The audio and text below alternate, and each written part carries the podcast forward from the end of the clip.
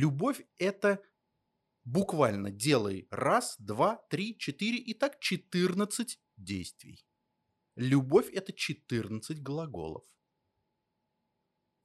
Ни один современный человек так не любит. Либо находишь изъян. Угу. Твоя задача – не верить. Твоя задача – проверять. И это очень это... энергозатратно. Да. Ой, это прям мягко.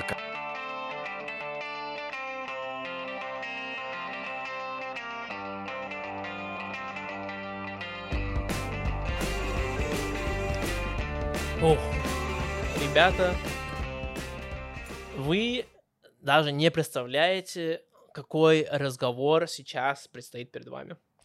У меня сегодня в гостях такой гость, которого, знаете, ну, до начала ведения этого подкаста и, может, даже на протяжении всего до вот этого момента я никогда не знал, что я смогу, что такой гость с таким калибром согласится прийти на, на мой подкаст. И не только согласится со мной поговорить, но поговорить так долго и так спокойно, э, и с такой внимательностью и подробностью, вот это все, и желание открыться и вот, поделиться со всеми своими знаниями. У меня сегодня в гостях э, Александр Саликов, и я извиняюсь, я ударение поставил на фамилию не туда. Этот человек, он, он стоик. Если вы слушаете мой подкаст, вы знаете, что я ну, на протяжении своих выпусков иногда немножко говорил о стоицизме. И Александр возглавил, так сказать, первую школу в России стоицизма. И он сильно пытается людям помочь э, и открыть им глаза вот этот вот мир. Вот эта филос- школа философия, которая... Э, была очень сильно активна и развита в древнем мире где-то до, я бы сказал бы, трехсотого века, до, до того, как христианство начало доминировать на зап, а, Запад. Мы обсуждали все, и знаете, допустим, просто чтобы дать вам маленький кусок, о чем я говорю, почему это было настолько интересно. Вот я задал ему, был такой момент, где я ему задал вопрос про любви. Если вы посмотрели мой предыдущий выпуск с Родионом Валентиновичем, мы тоже обсуждали любовь, и мы обсуждали его довольно-таки долго. И для меня любовь уже стала такая тема, которая, знаете, ну, я уже поговорил очень долго на эту тему, и как-то не хочу это опять поднять. Но разговор сам плавно шел к этому, и я спросил про любовь. И даже вот вопрос про любви, вот эта вот точка зрения, которую он мне передал, с точки зрения стоика, она была крайне интересна. И много, что он рассказал, было очень близко к мне душе, и, и мне просто стало все больше и больше интересно. В течение этих трех часов не было ни одного момента, где я думал, блин, вот мне человек льет мне в уши что-то, или вот как-то скучно, можно без воды, можно просто четко. Человек рассказывает все по порядку, все очень точно, и не только это, он еще и понимает, что э, стоицизм возможен не для всех. И он даже выработал план, что человек может сделать, чтобы как раз найти именно ту философскую школу, которая будет, под, будет подходить для тебя. Э, Александр, я, я считаю, что, что вы делаете, это работа великих людей. Кому интересно, у него сейчас есть, так сказать, очень хороший курс, очень хороший курс. Первый курс сейчас он проработал, и сейчас начинается уже второй курс, делает второй курс, и, как я понял, будет еще после этого третий курс. Он работает с людьми и в Зуме, и, и face-to-face в Москве. Возможно, скоро Александр переедет в Питер, так что... Без разницы, где вы находитесь, там, в Америке, в Израиле, в Дальнем Востоке или в столичных городах, вы сможете тоже поучаствовать. заинтересоваться. У него много что полезного есть еще и просто в Инстаграме. Его Инстаграм будет в ссылке этого видео, как обычно. Пожалуйста, напишите ему, если будет интересно. Как я вообще познакомился с Александром? Я просто смотрел в интернете, по что есть стоицизм в России, и нашел его страницу в Инстаграме и написал ему, что вот у меня вот такой выпуск, такой подкаст есть, и он согласился. Вот, ну, оказалось, что он в Москве, я в Питере. Я сказал, ну вот, я когда-то буду в Питере, ой, когда-то буду в Москве, и когда я буду в Москве в начале августа, я вам отпишусь, и, может, мы что-то запланируем. Или когда вы будете в Питере, вы мне напишите. И вот на этом как-то все закончилось. И вот я в Москве, и, как я уже говорил, я просто отдыхал в Москве, ничего не делал, и дни у меня просто уходили. И вот что-то вот на предпоследнем дне я что-то думаю, думаю, и просто, просто ниоткуда вспомнил про вот, так, вот этого человека и то, что человек согласился быть ко мне на подкаст. Я быстренько ему пишу, извиняюсь, что так все в последнюю минуту. И Александр сразу согласился, он дал мне де- время, когда он будет свободен. Но опять же, я в Москве, я не в своей тарелке. Обычно я приглашаю людей просто к себе, а тут я нахожусь за МКАДом. Вообще не вариант. Александр все для меня сорганизовал. И место, комнату забронировал. И я потом сделал еще хлеще. Я приехал не на ту станцию метро и опоздал на полчаса. И Александр полностью относился с пониманием. Несмотря на то, что для меня, мне это было бы очень сложно относиться к этому нормально. И даже когда я пришел, я не чувствовал от него никакого негатива, человек был полностью открытый, полностью влился в формат, человек деловой. Мой формат для многих людей кажется, так сказать, бездельным. И я вам скажу честно, это был один из самых лучших гостей этого подкаста, самых солидных, самых уважаемых и очень информативных. Так что спасибо большое, Александр Саликов, что вы, смотри, вы нашли время на меня, вы выделили столько времени этому подкасту, и я не дождусь нашего следующего разговора. Я буду только счастлив, если вы решитесь переехать в Питер.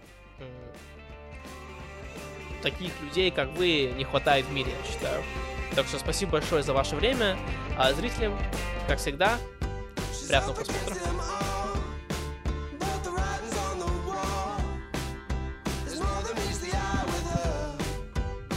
Ну что, Александр, здравствуйте. Спасибо большое, что выделили мне время. Давайте лимоном, лимонадом. Отлично. Привет, Ваня. Спасибо большое. Значит, вы... основатели, так сказать, российской школы стоицизма. Давай сразу на «ты» все же в Ой, интервью. Я извиняюсь, я извиняюсь. Давай. Попытаюсь так, переключиться. Давай так. Я несколько лет увлекаюсь стоицизмом. Я очень давно, несколько, то есть в две тысячи тринадцатом, кажется, году, стоял у истоков создания в нашей стране школы Великих книг. И благодаря этому попал на книги, связанные со стоицизмом, и в той или иной степени сам и людям вокруг меня предлагал читать э, стоиков. Ну и в какой-то момент времени ко мне пришла мысль, что, похоже, меня никто не позовет в школу mm-hmm. стоицизма, и если я ее сам не сделаю. И да, я объявил, что создаю в России школу стоицизма, то есть для тех, кому это интересно. Помимо меня есть несколько еще достаточно интересных людей, которые увлекаются стоицизмом и тоже пытаются что-то сделать, какое-то сообщество выстроить, там, скооперироваться с, иногда с людьми от науки, иногда скооперироваться с системами, которые выстроены на Западе, типа там стоикона, но это не столь суть важно в плане того, что, на мой взгляд, каждый человек, который так или иначе популяризирует стоицизм, делает классное дело. Mm. А в каком году, получается, вы основали школу? В две тысячи двадцать первом. О, то есть я заявил... Я вас, я вас поздравляю. Я заяв... да. Спасибо. Я заявил об этом вот буквально. То есть а, в... мы как-то... Как была история? Был выезд у нас, так называемый город а, у моря, я проводил в девятнадцатом, кажется, году. Да, это был в Новый год, с... вот в январе девятнадцатого. И... С участниками я обсуждал этот вопрос, и один из участников э, задал мне простой вопрос, э, который звучал примерно так. И как долго я буду ждать, что кто-то когда-то что-то сделает, э, если ты сам же нам рассказываешь, что типа чего ждать, давай делай. Ага. И я год ходил и... осмыслял, что это может быть вообще за формат такой. Потому что я с людьми, ну вот сейчас двадцать первый год, да, то есть это по факту восемь лет я с людьми читаю книги а, в очень небольших узких группах. То есть вот ты сейчас буквально видел, а, то есть подходил к нам человек и говорит, uh-huh. я хочу, взял у меня номер телефона, потому что хочет попасть в группу, которую я веду. Uh-huh. То есть то, что я делаю, это не носит массового характера. И я хотел понять, каким образом я могу сделать школу не так, как сейчас модно делать, э, типа там очень много задешево, и очень много участников, и каждый платит там условные копейки, проходят курсы какие-то. Да, да. Вот я этого всего стараюсь избежать. И я целый год потратил на то, чтобы понять, а что такое тогда школа. И вот к этому году я разродился некоторой концепцией и объявил публично в начале этого года, что запускаю. Сейчас происходит, то есть сейчас у меня был первый поток курса а, по Марку Аврелию.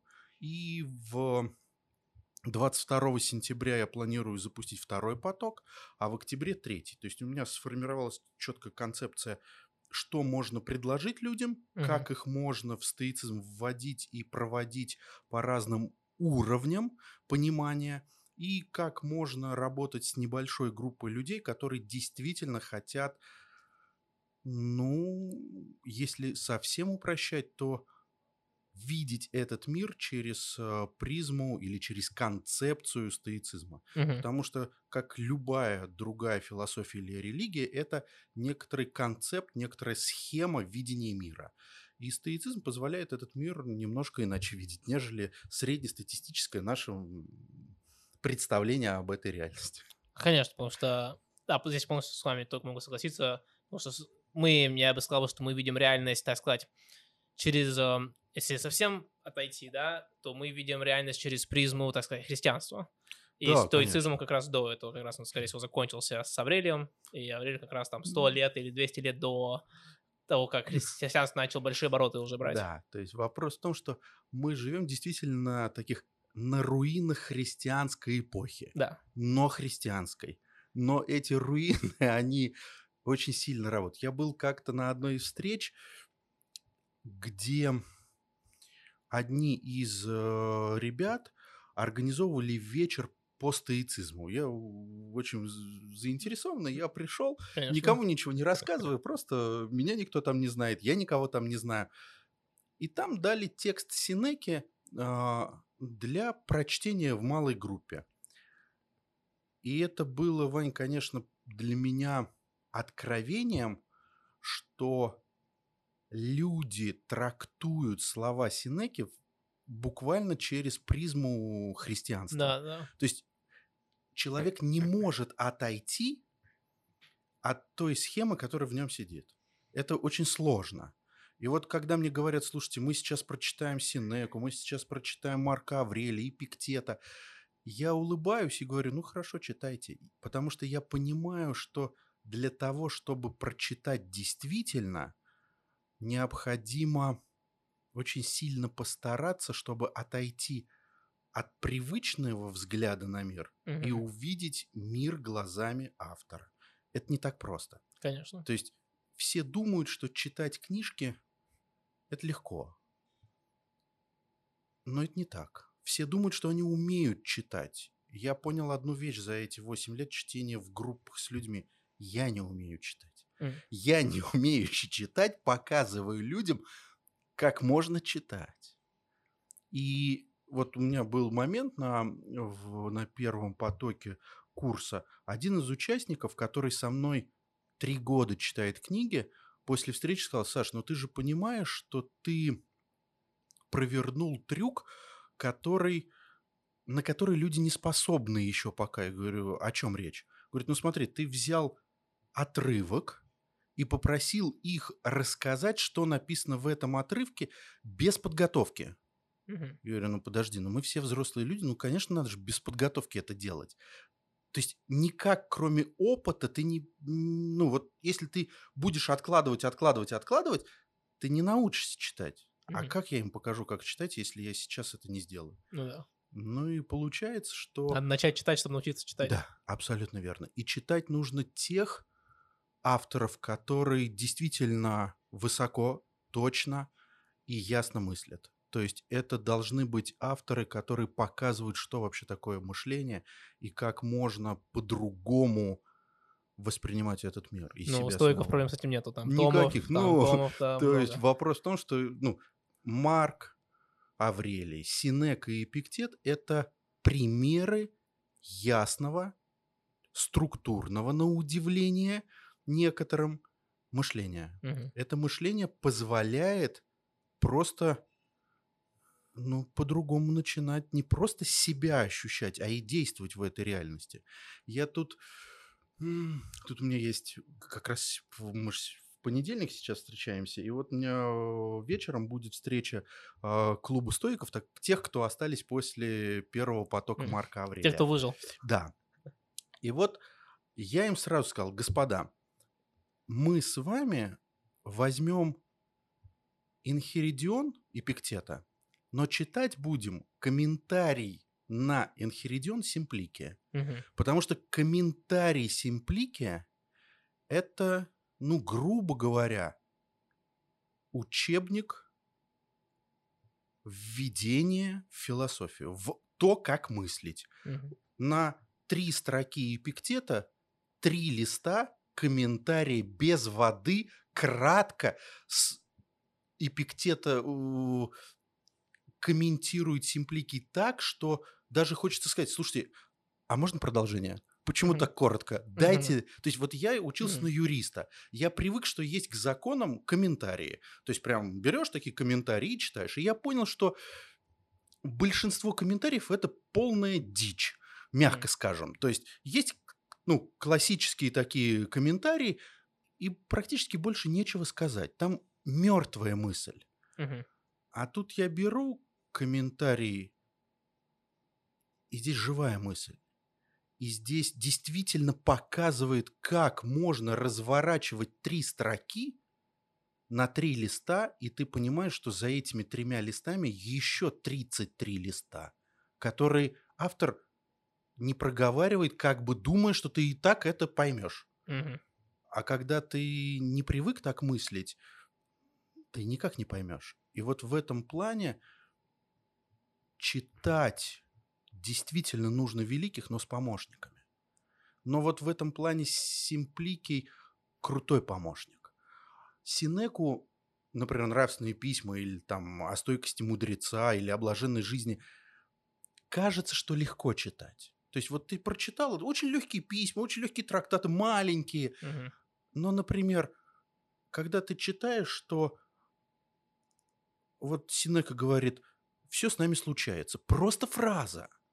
Он там, ну, еще одно предложение как бы мимоходом описывает и говорит: ну, вот с мудрецом ничего не случается, а вот возьми любого человека, любого, с ним все случается. Он порочен. Угу. И вот как современному человеку объяснить, что... Стоп, ты много о себе что думаешь? Ты думаешь, что ты вундеркинд, что ты, блин, крутой. Мы, мы к этому, мы к этому пойдем. Да. Давайте вот... перед тем, как мы пойдем, да, я не хочу вас перебивать. Хорошо, давай. Но а, давайте я бы хотел бы начать а, с банального вопроса. Давай. А, потому что как раз мы все это время сейчас говорим о том, что стоицизм в России, ну и вообще в мире, но мне кажется, в России они могут, они в вузе, может быть, быстренько поэтому прогоняются, а так пропускают. Давай так, в современном Я могу ошибаться. Но вот как mm. было у меня. Я когда учился в вузе, у меня философия, я сейчас даже не помню, кажется, зачетом проходила. И... Ну, у меня экзамен был. Уже не полегче. Но я думаю, что разница у нас особо небольшая. То есть вот если человек не учится на философском, то высшее образование философии ему дает по остаточному принципу. Просто на отвали, так, чтобы для галочки. Угу. Человек не, современный ни черта не разбирается в логике, и уж тем более в философии. Угу. Тут я могу согласиться. А, тогда ради вот такого человека сможете кратко сказать, рассказать, что такое стоицизм? Если очень кратко, то это способ... или метод, или таблетка от болезни под названием страсти и пороки. Каждый человек заражен страстями. То есть мы не управляем собой. Нами управляют кто угодно, но не мы сами.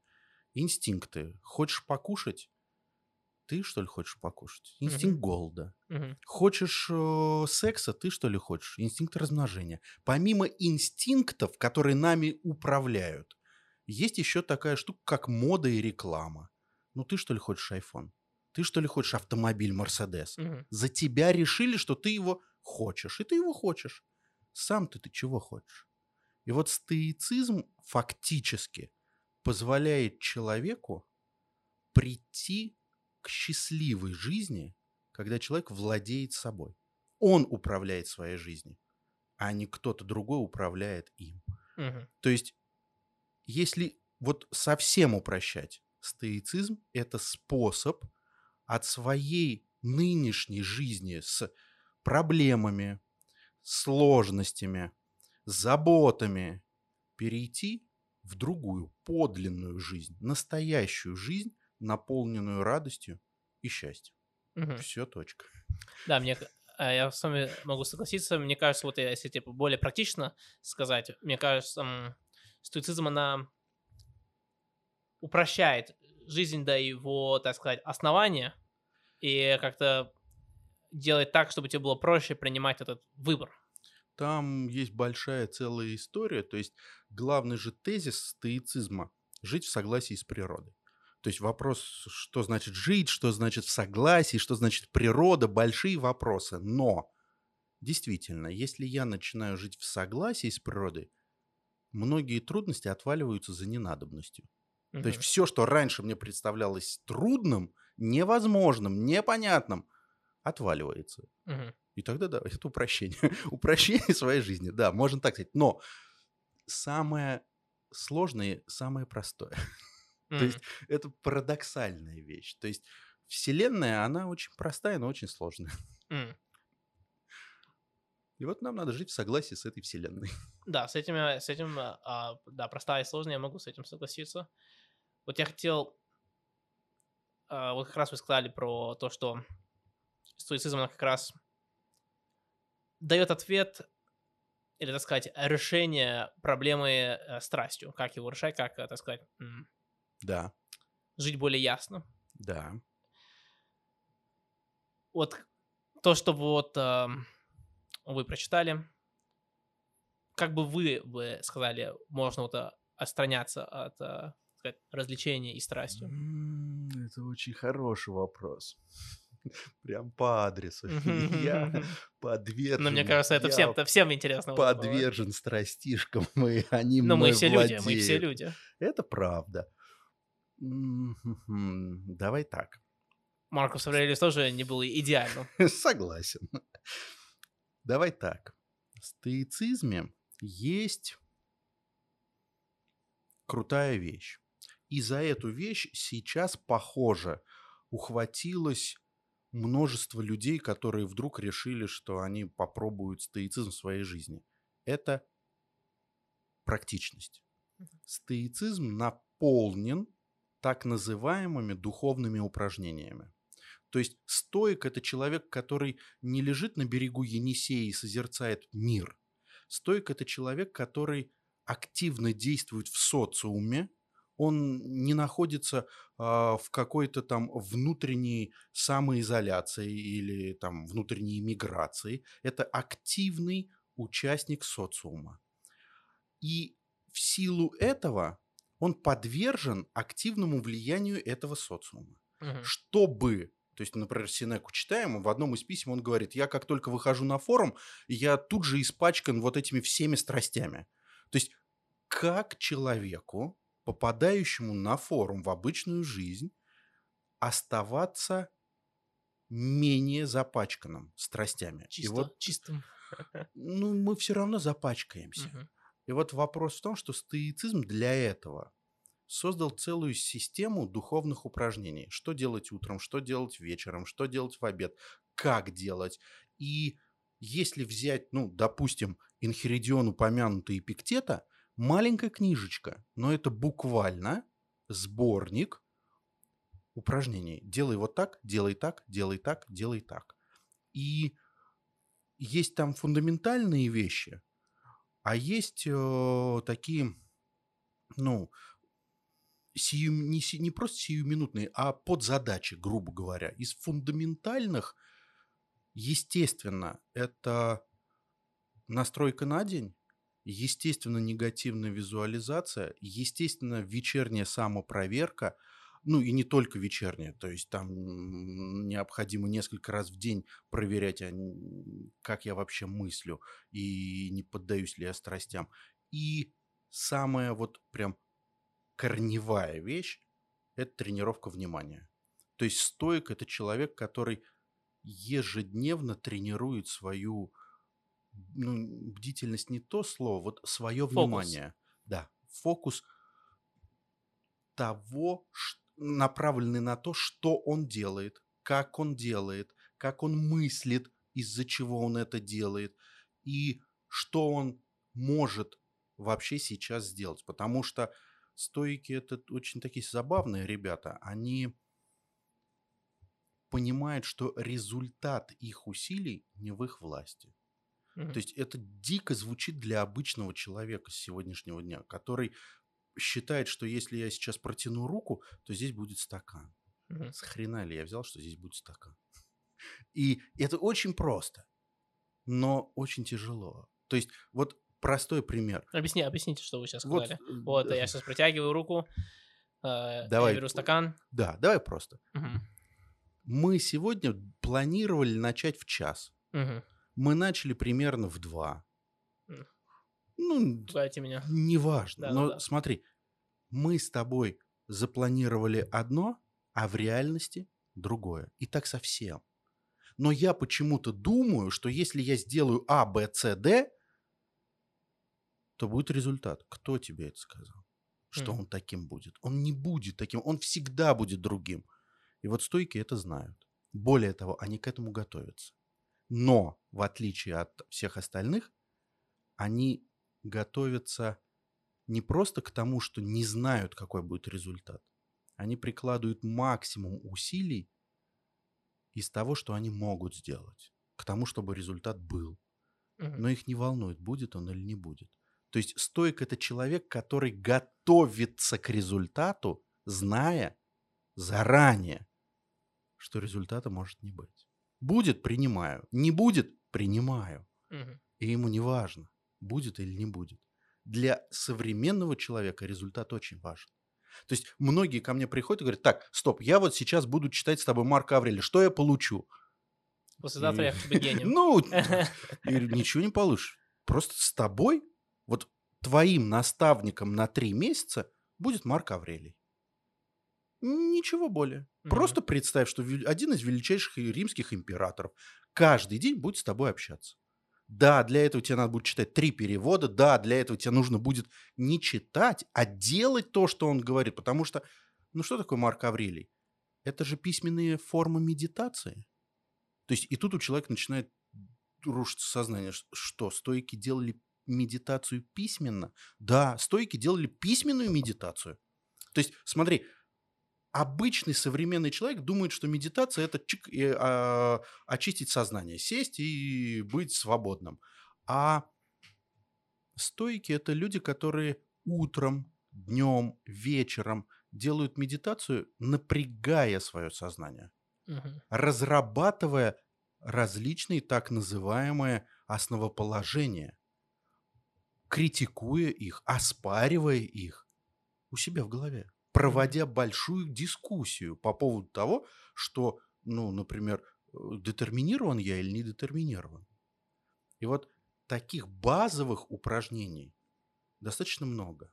Сиюминутные они мало интересны, но их тоже много. Но вот главная, например, сложность в том числе в том, что до нас, к счастью или к сожалению, и вот тут стоицизм говорит, так, стоп. Факт, не надо оценочных суждений. Вот до нас не дошло ни одной разработанной, грубо говоря, методички по упражнениям, по физике, по логике uh-huh. стоиков. Uh-huh. То есть отсутствует педагогический материал, как преподавать, как делать точно упражнение. Мы все берем из источников поздней стои, Сенека, Эпиктет, Марк Аврелий, ну, Гай Музоний Руф частично, и, ну, Цицерон, естественно, с его трактатами, написанными после общения с, со стоиками, и, ну, обрывки, которые до нас дошли, все точка. То есть задача современного человека не...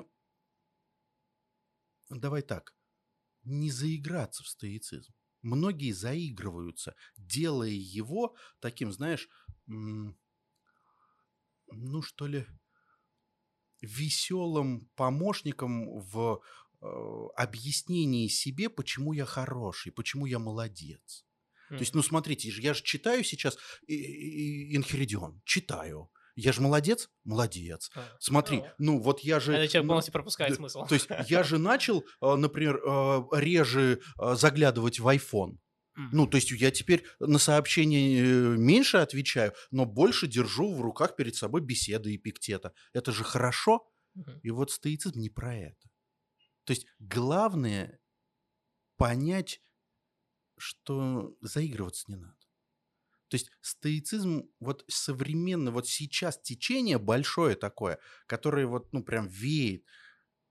Это про то, как современному человеку, который привык считать себя хорошим, привык там позитивно визуализировать что-то, куда-то стремиться, не заиграться в это. Потому что, ну, вот если взять, ну, того же Сенеку, он же очень суровый дядька. Он очень... жестко сразу говорит, так, стоп. Мы, если он обсуждает мы, в смысле стоиков, говорит, мы вообще-то ребята, которые сразу рубят правду матку. Угу. И начинает, говорит, значит так, ты подвержен страстям. Ты думаешь, что ты молодец? С хрена ли ты молодец? И понеслось. И многие люди... не очень готовы. Они это называют обесцениванием, еще mm. как-либо. И они не готовы с этим. Эти тексты... Ну, сильный удар по эго. Конечно. Они обычно это пропускают и начинают играть в игру, что, ну, смотрите, мы, например, чуть более добродетельными стали. Перечитать сто пятьсот причин, почему они хорошие. Ну да. То есть там, например, мы начинаем вести дневничок стоика. Видите, какие мы молодцы. Ну, с одной стороны, конечно, они молодцы. А с другой стороны, ну, порог-то как был, так и остался. Mm-hmm. То есть здесь давай будем точны. Стоик – это человек, который делает упражнения для самого себя, а не на показ. Mm-hmm. А вот для самого себя делать упражнения, и вот тут вот начинается, и сложно, и силы воли не хватает, и скучно порой. Да и нахер это надо. И да, для кого это? Кто проверяет меня? Об этом и речь. Конечно. И вот тут начинается самое сложное. То есть кто-то говорит, слушайте, ну давайте будем делать то, что мы можем делать. А так не работает. Надо делать системно. Да, нужно делать то, что нужно делать, а нужно кому тебе. Да. Да, я понимаю. У меня, как, если у меня лично это, это было с подкастом. Это я вот год снимаю. Э, и да, ты просто понимаешь, что как-то сначала ты делаешь, и ты как-то представляешь, что много людей смотрят, и типа какое-то давление внешнее, да. И тут ты понимаешь, что, а, нет, это все, это давление придумано почему-то мною. И на самом деле только это зависит от меня, существует этот подкаст или не существует этот подкаст. Верно. И ты просто делаешь выбор. А, ну я хочу, чтобы он существовал, так что он будет существовать. Верно. И, и, вот, и, да. и вот в этом плане, Вань, есть...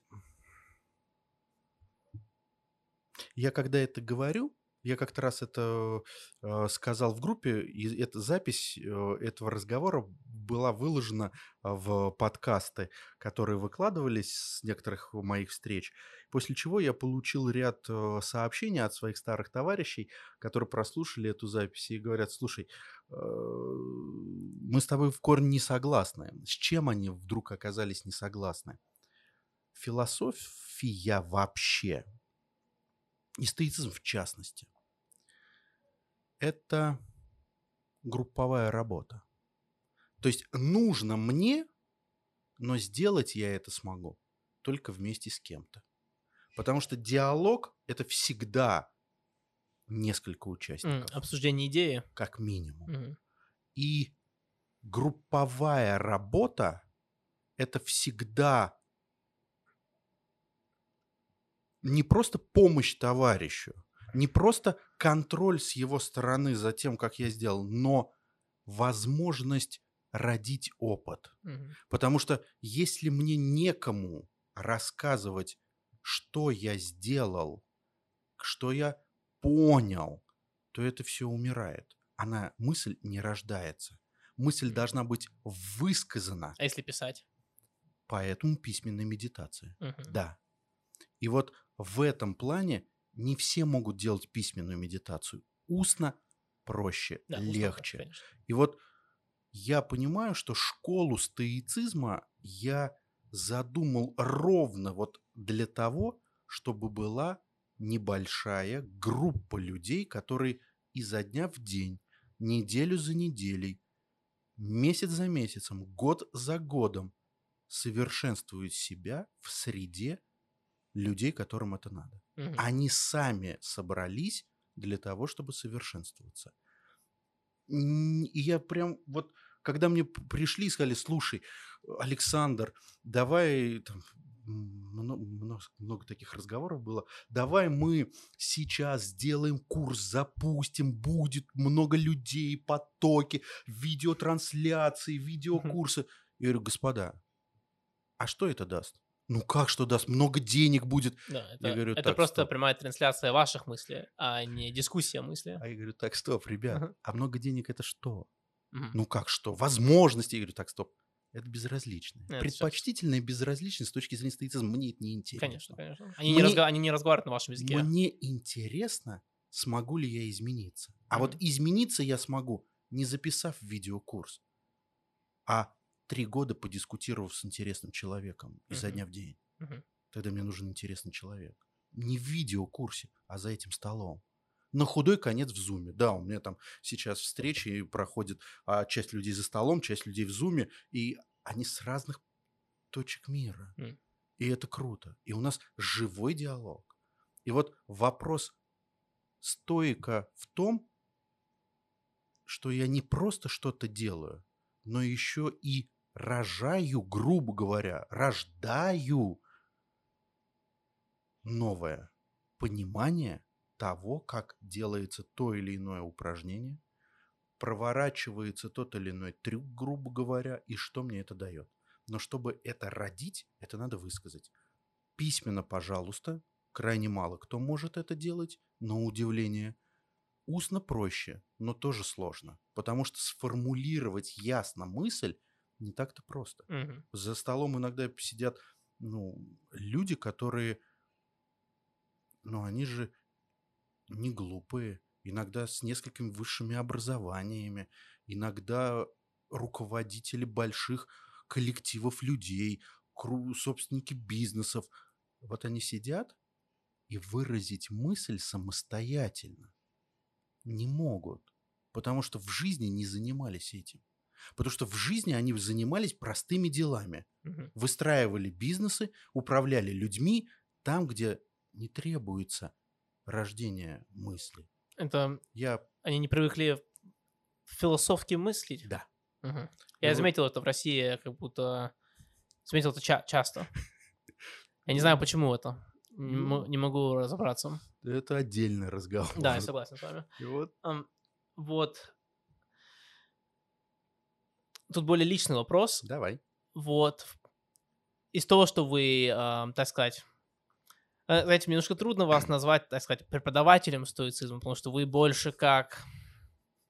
Даже не пророк, да, а как человек, который открывает дверь в коридор и идет первым. Но все идут за ним, и типа вы вместе разбираетесь, и и... ищете, ищете э, как, где можно включить свет. Ну, можно и так сказать. Вопрос в том, что... Первыми были же задолго до нас. Конечно. Но сейчас. сейчас, да, сейчас. То есть, давай так, шишки набиваю я и mm-hmm. ряд людей, которые делают mm-hmm. это либо параллельно, либо Вы уговариваете людей вместе с вами пойти в этот черный коридор, темный, да? темный коридор. Вот, эм, что, раз вы, так сказать, эм, лидер, эм, из того, что вы рассказываете людям, обсуждаете, что вы сами практикуете от... Практи- от... Смотри. Я, я давным-давно эту историю рассказывал, повторю, она веселая.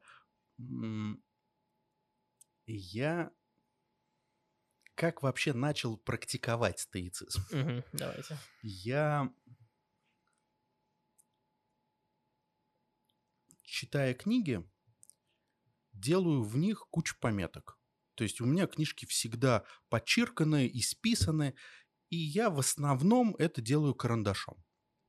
У меня был э, любимый карандаш, который потерял свой внешний вид, дизайн у него изменился, там отлетела одна деталька, mm-hmm. и я как сумасшедший носился по всей Москве в поисках этого карандаша. Выяснилось, что поставки из Германии во все магазины канцелярских товаров почему-то приостановлены. И, блин, ждите еще несколько недель, когда придет этот карандаш. И я носился как сумасшедший за этим карандашом в поисках этого карандаша и, и считал, что это нормально. И тут я наткнулся на Эпиктета, который буквально прошиб меня мыслью. Говорит, слушай, а зачем ты это делаешь? Там он, сравнение с горшком было, а у меня карандаш. Говорит, смотри, значит, возьми простую самую вещь и скажи, что это вообще-то дело рук человеческих, то есть хрупкое, то есть скоро сломается.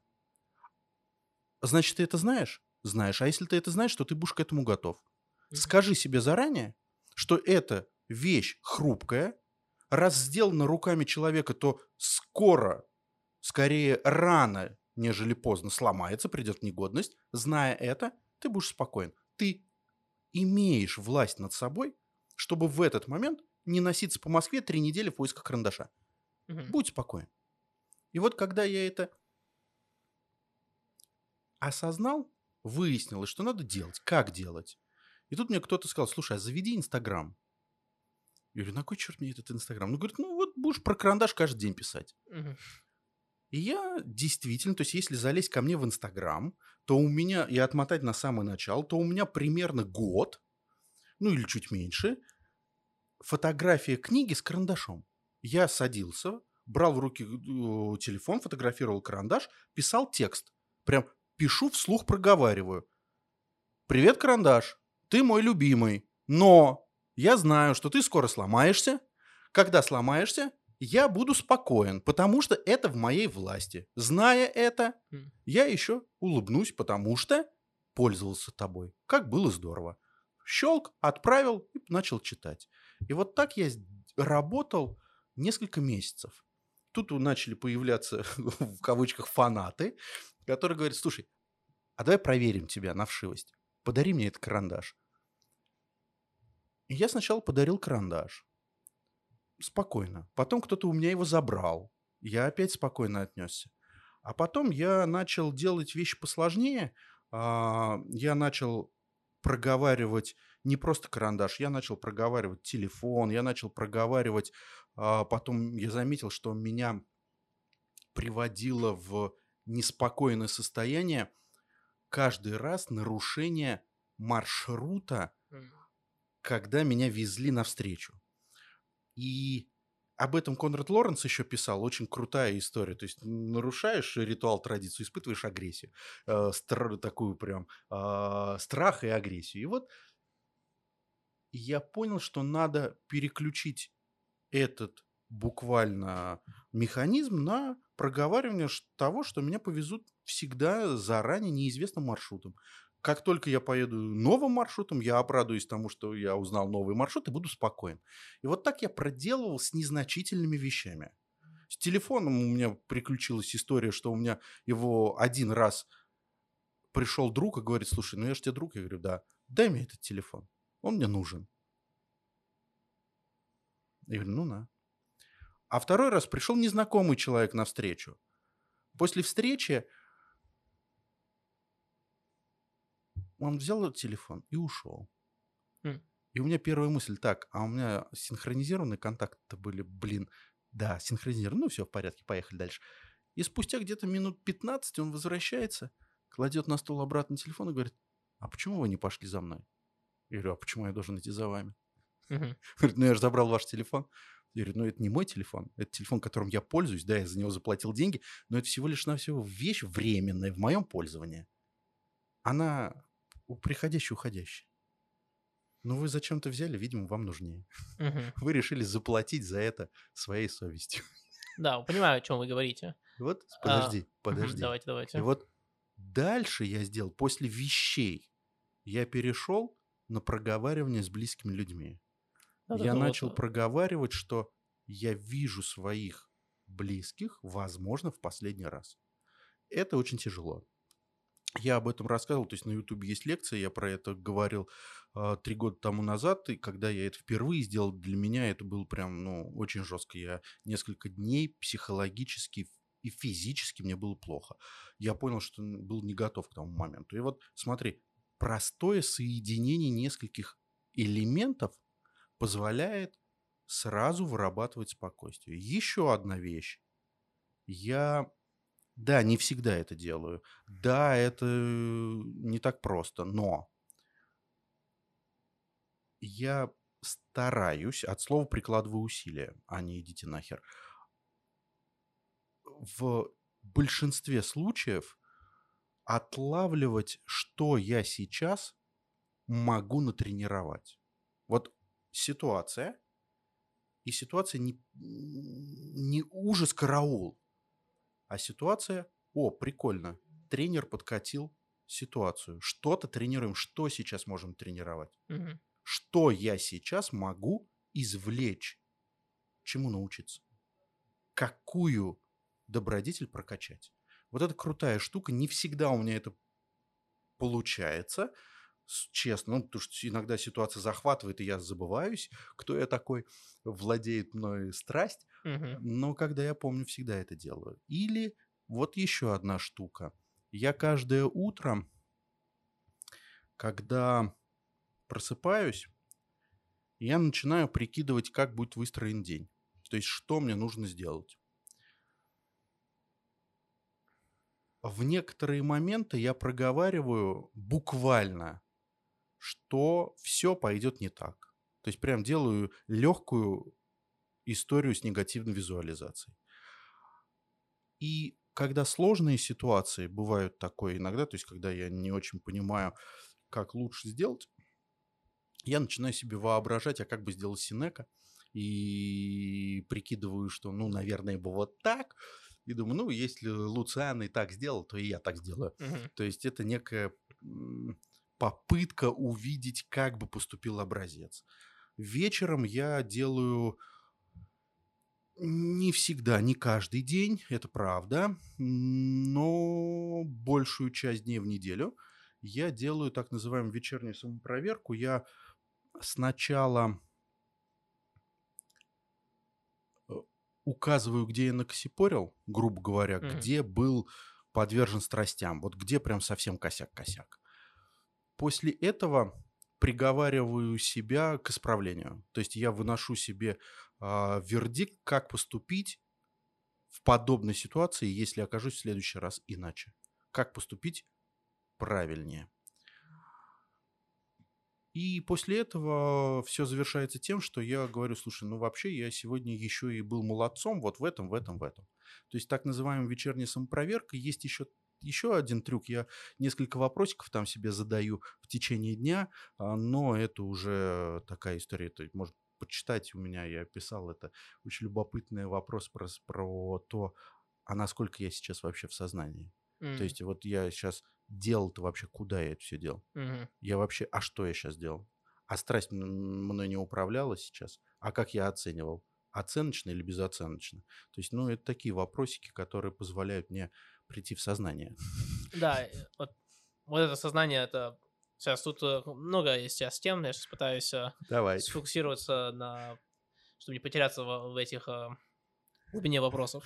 А еще, пока ты не убежал, да, а да. еще я каждый день читаю. То есть, а, давай так. Это помогает. Чтение — это одно из духовных упражнений в стоицизме. Так, на минутку. Угу. И лучше бы, если вы это делали каждый день. Да. Да, как-то когда я начинаю эм, читать, ну, особенно книги, которые прово- провоцируют мысли, эм, когда суета, суета, суета, и ты там в метро сел и решил не послушать музыку, а почитать, ты как будто ты возвращаешься и видишь, там, кто ты опять такой есть. Ну... А заведи себе традицию. Читай утром за столом, mm. а не в метро. Ну, в, метро в метро сделай себе другую вещь. Возьми Энхиридион Эпиктета, раздели его на семь частей. И вот пока будешь в метро, доставай любую часть и читай. Mm. Медленно. Там немного будет. Медленно. Ты вдруг узнаешь, что ты каждый понедельник одно и то же читаешь. На шестнадцатый понедельник тебе будет казаться, что, ну, господи, что там можно прочитать? И тут ты будешь читать и думать: ё, а как я все шестнадцать понедельников до этого это не читал? Mm, интересно. Я, а, я скачаю себе книгу, у меня вот это. Давай. Значит, вот мне очень нравится вот эта вот идея по поводу стоицизма по поводу... Как я здесь его назвал? М- судьбой, грубо говоря. То, что, что будет, то будет. И вот есть вещи, которые да. никто не может контролировать. Я сам использовал этот прием. Я тоже рассказывал на, на подкасте. Я где-то уже четыре месяца назад я сломал себе шею. Ого. Да, и... Э- Интересно.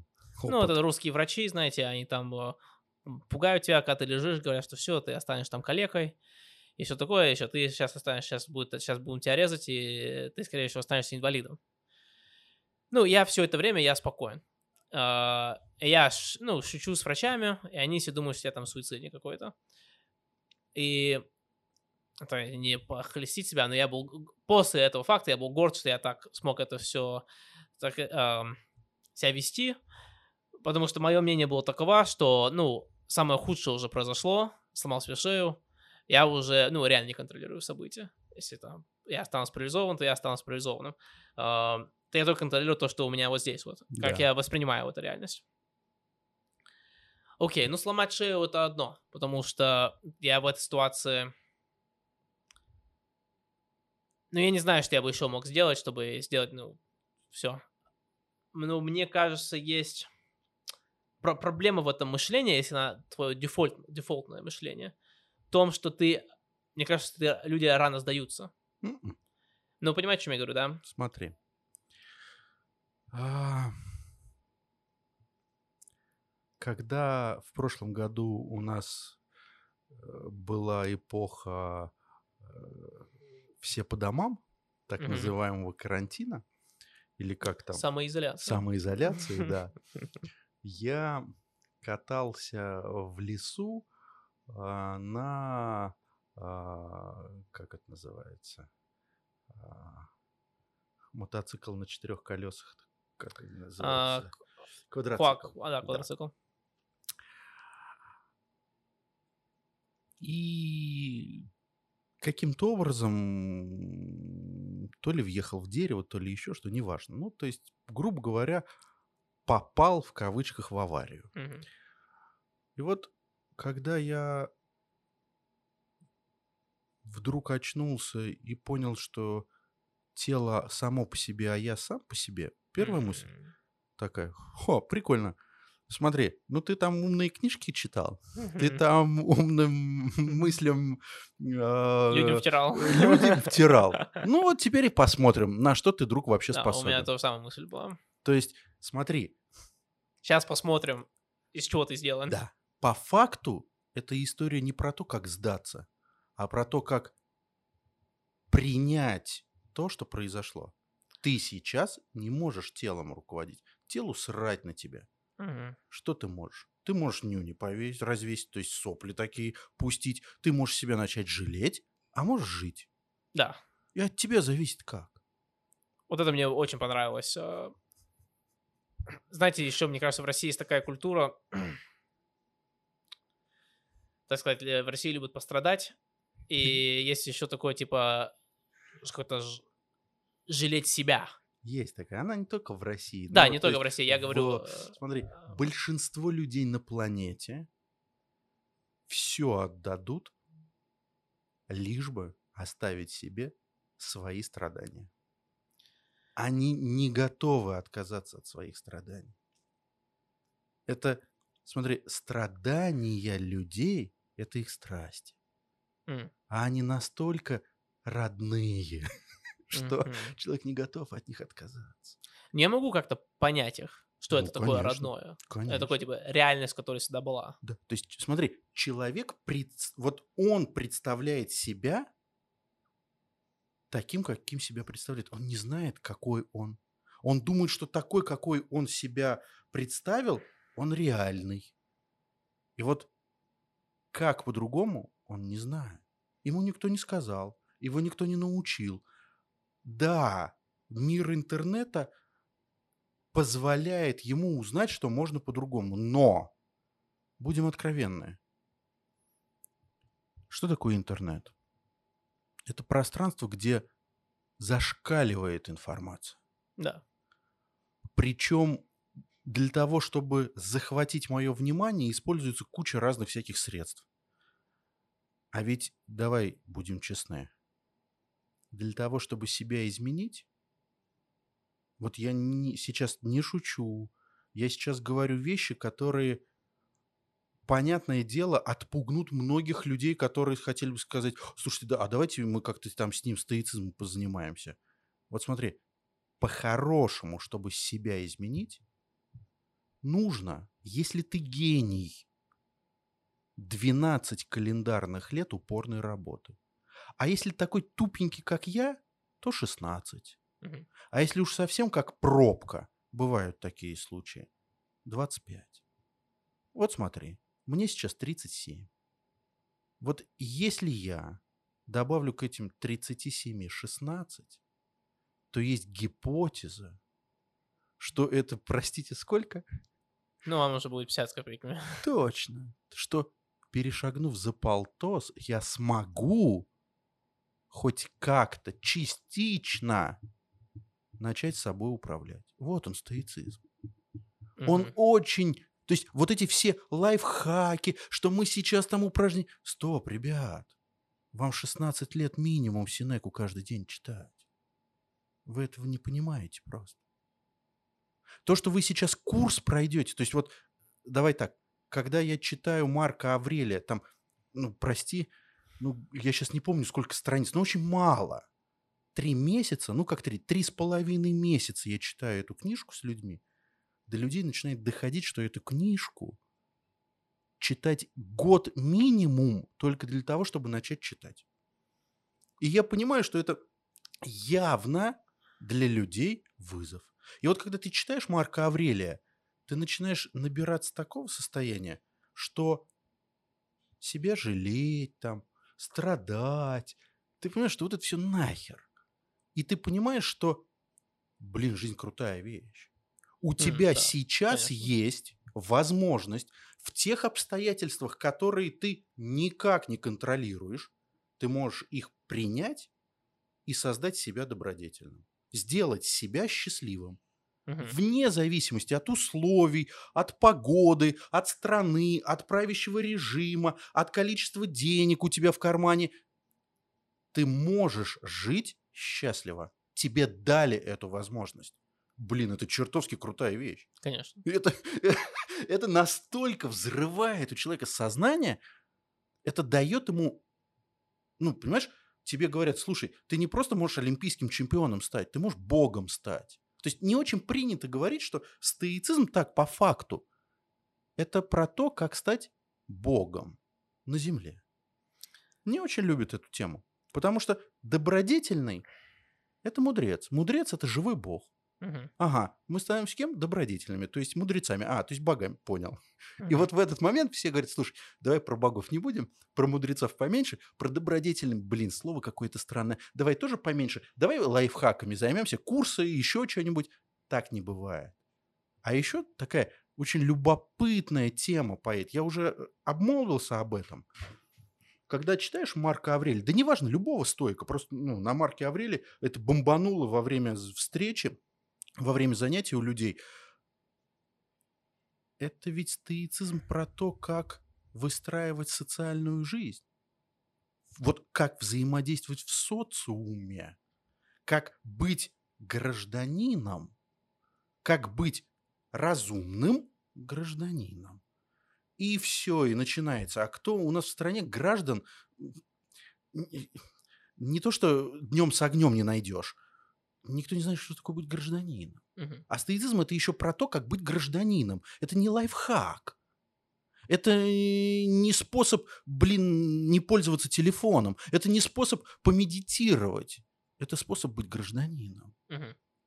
И тут такой, о, повеяло политикой, еще какой-то херней, общественной деятельностью. Это не про меня. Ребята, это про вас, если вы про стоицизм.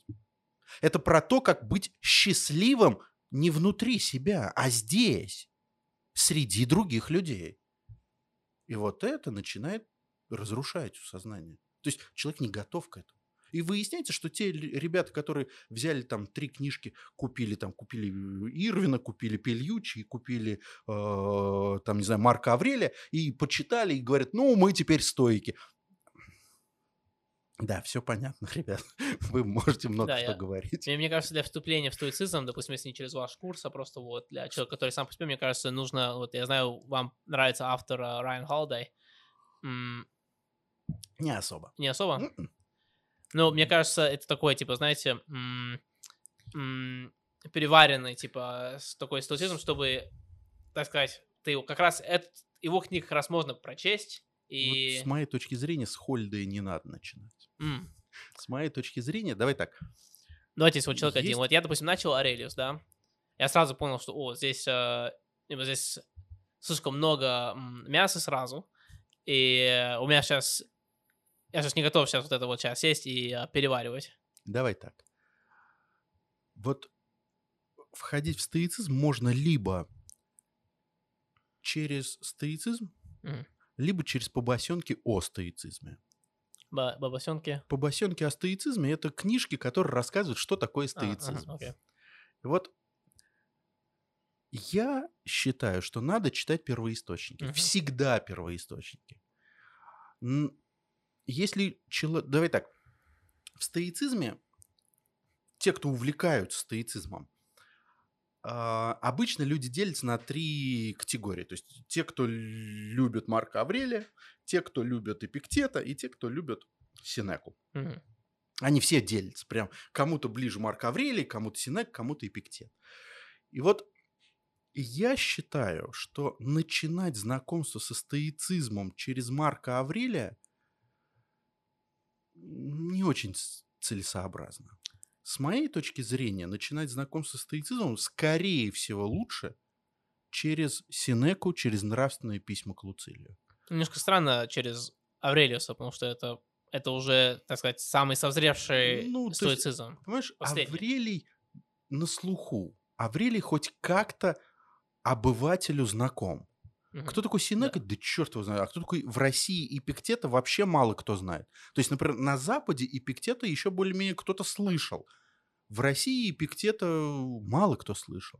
В России Эпиктета издавали два раза, и, да. и все.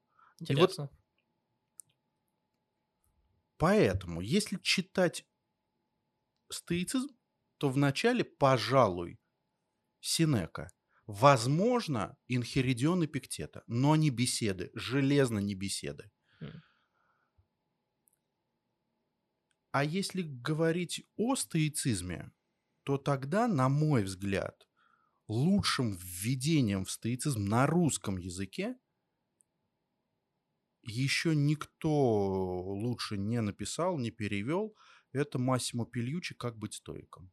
То есть mm. это лучшее введение. Оно достаточно упрощенное, достаточно наглядное и немного систематизированное. Более того, в конце книги даже выстроен Марк, ой, Марк, Массимо привел список, там, не помню, десять-пятнадцать, не помню, откроете книжку, увидите, в конце книги есть список духовных упражнений, которые он прям буквально берет Эпиктета, Массимо Пильюччи, сторонник Эпиктета, то есть в партии Эпиктета. И он взял Эпиктета, пишет про духовные упражнения и дает комментарии, как делать. То есть смотри, там есть более или менее упрощенное описание, что такое стоицизм, наглядное применение стоицизма, примеры, как это работает в жизни, и список духовных упражнений. Крутая книжка. Uh-huh. То есть, но это о стоицизме. Uh-huh. Ирвин, а, мимо кассы. Да, и еще есть, а, а, как его фамилия, автор книги, есть книга «Как думай, как римский император». Не знаю такую книгу. Ай, блин, вылетела фамилия. Ну, ничего страшного. Короче, есть книжка «Думай, как римский император». Она достаточно классная. То есть mm. после Пильюччи я бы ее поставил на второе место из книг, которые на русском языке о стоицизме. Да, я, я считаю... Давай так, это для обывателей. Потому что да. вообще по-хорошему о стоицизме на русском языке, если вот так академически разбираться... то это, конечно, Столяров и Полинс. Mm. То есть Полинс тысяча страниц, Столяров чуть поменьше, но это прям, ну, это крутяк-крутяк, это академические исследования на тему стоицизма и стоической школы. Это mm-hmm. прям академ-исследования.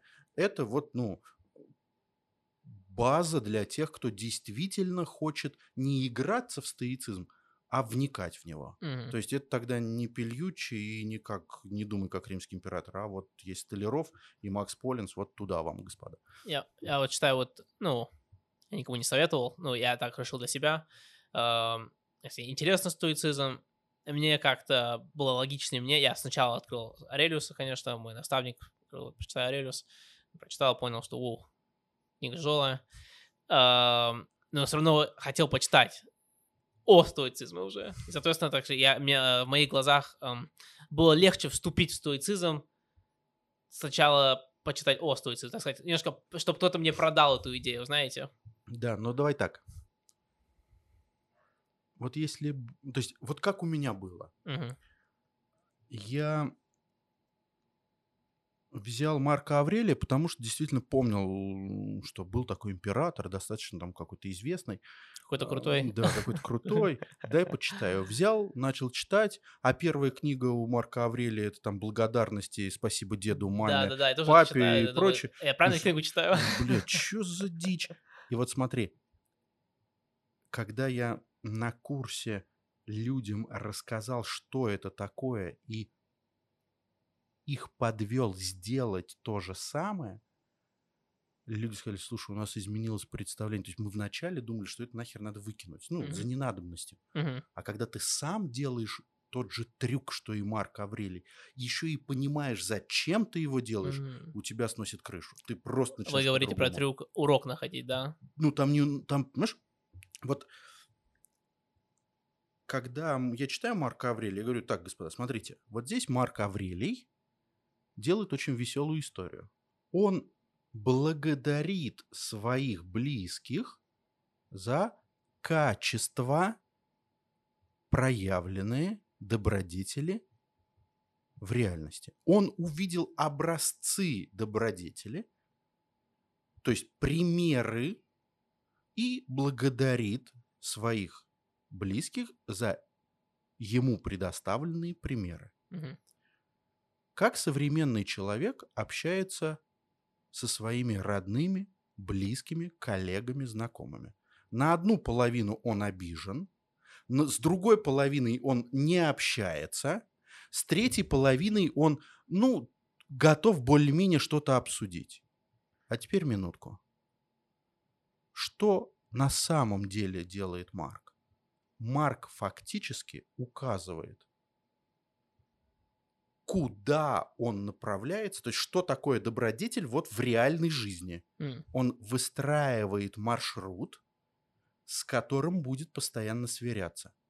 То есть он демонстрирует проявление добродетели в этой жизни и привязывает их с благодарностью ко всем людям, его окружавших. То есть он, первое, маршрутизирует, угу. ставит задачи. Я иду вот сюда, к этому. Дальше угу. он решает вопрос обид, недоговоренностей, каких-то неясных моментов со своим окружением. Он перестраивает свое мышление об окружающих его близких людях с негатива на позитив. Mm. Теперь у него близкие люди не те, которые кто-то там, а те, которые ого-го какие, показали ему задачу идти сюда, дали возможность увидеть это. Он им за это благодарен. Это очень интересно, я, Конечно. я не, не знал об этом. Конечно. Угу. И вот смотри, и после этого, ну там еще ряд вещей в этой книге зашито, и вот после этого ты начинаешь первую книгу совсем иначе ценить. Угу. И вот как ты сам это прочитаешь? Вот я когда взял, начал первый раз читать Марка Аврелия, думаю, ёкарный бабай, что за дичь? И закрыл. Но у меня в таком же издании стоял Сенека. Угу. Я открываю, и вот тут меня прошибло. Вань, для меня Сенека,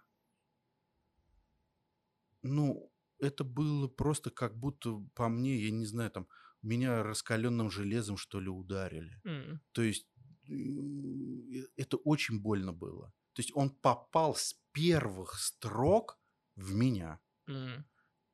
Это не значит, что в тебя он также попадет, в слушателей или зрителей подкаста. Совсем не значит.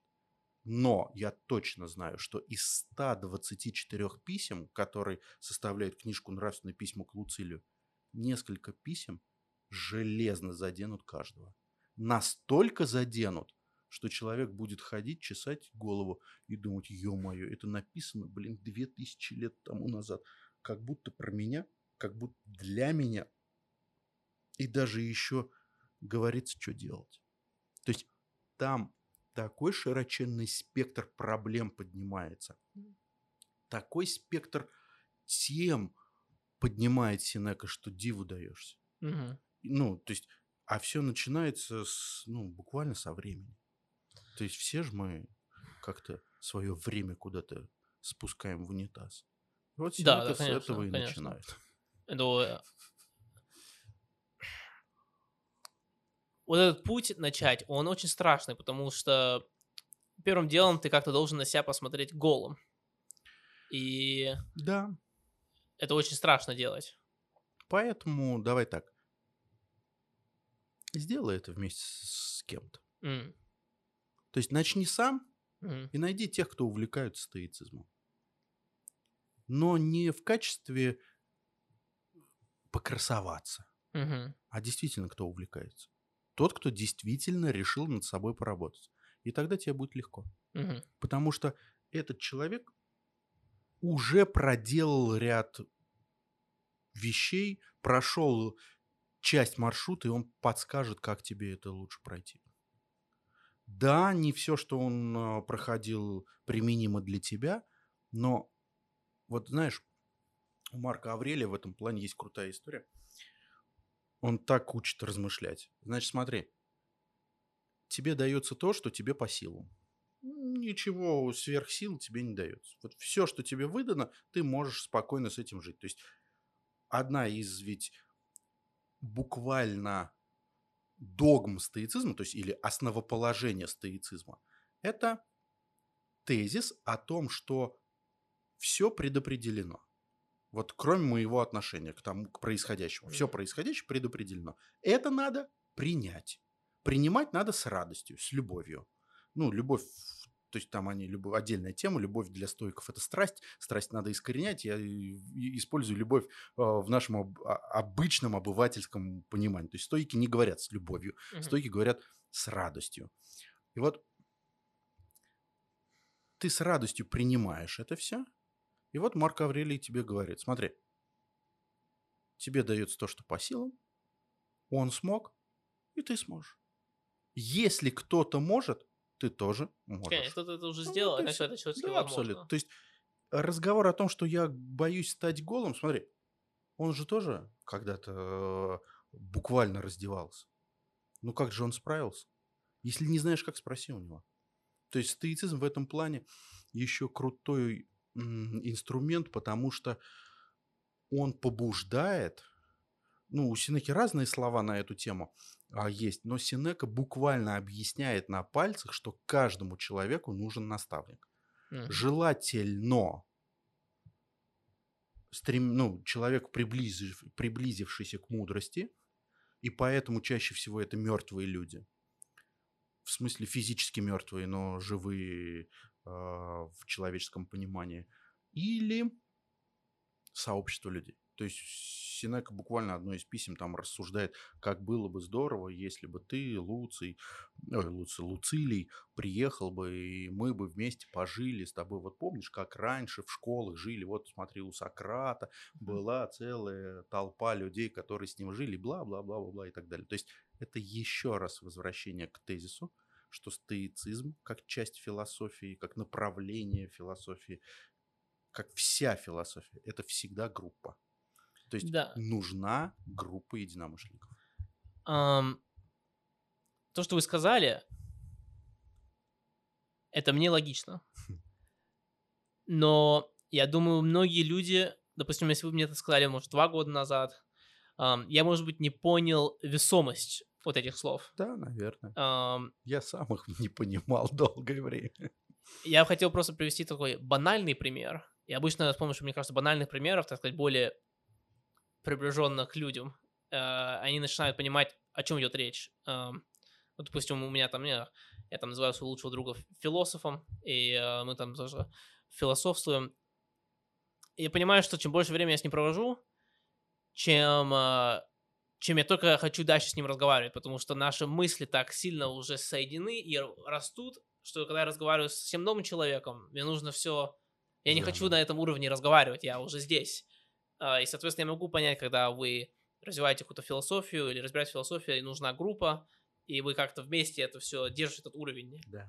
Так что, да, вот, так сказать, для, для, для зрителей я так привожу пример. Um,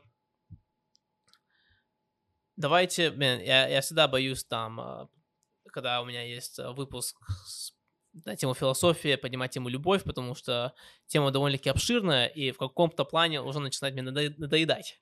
Um, Но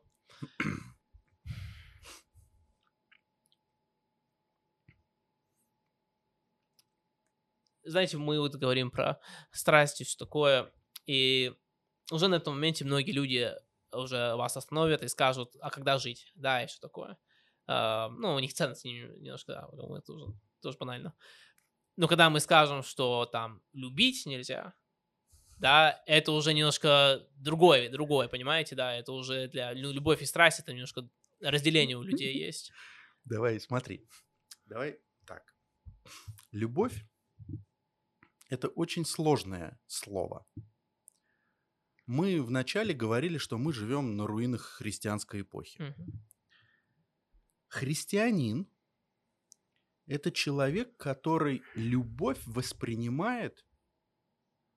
как ему завещал дядя Паша. В смысле, святой апостол Павел. Угу. У апостола Павла есть четкая инструкция из, кажется, четырнадцати глаголов, что такое любовь. Любовь – это буквально делай раз, два, три, четыре, и так четырнадцать действий. Любовь – это четырнадцать глаголов. ни один современный человек так не любит, не умеет. Это очень взрослое, человеческое понимание любви. Mm. То есть мы можем открыть Библию, и там, на... и там написано: э, любовь милосердствует, долготерпит, не завидует, э, не радуется неправде, а сорадуется истине, и так далее, и тому подобное. Вот четырнадцать этих глаголов. Mm-hmm.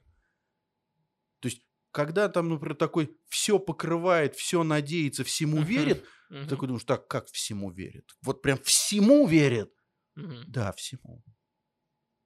Еще и в Бога. Так, на минутку. То есть, и там очень большой разговор. Но мы говорим о древних греках. У древних греков вообще задница с этим словом. Полная жопа. Почему? А потому что у древних греков не было слова «любовь». Mm. У них было филия, эрос, агапа. У них было больше десятка наименований разных типов любви. Так, на минутку.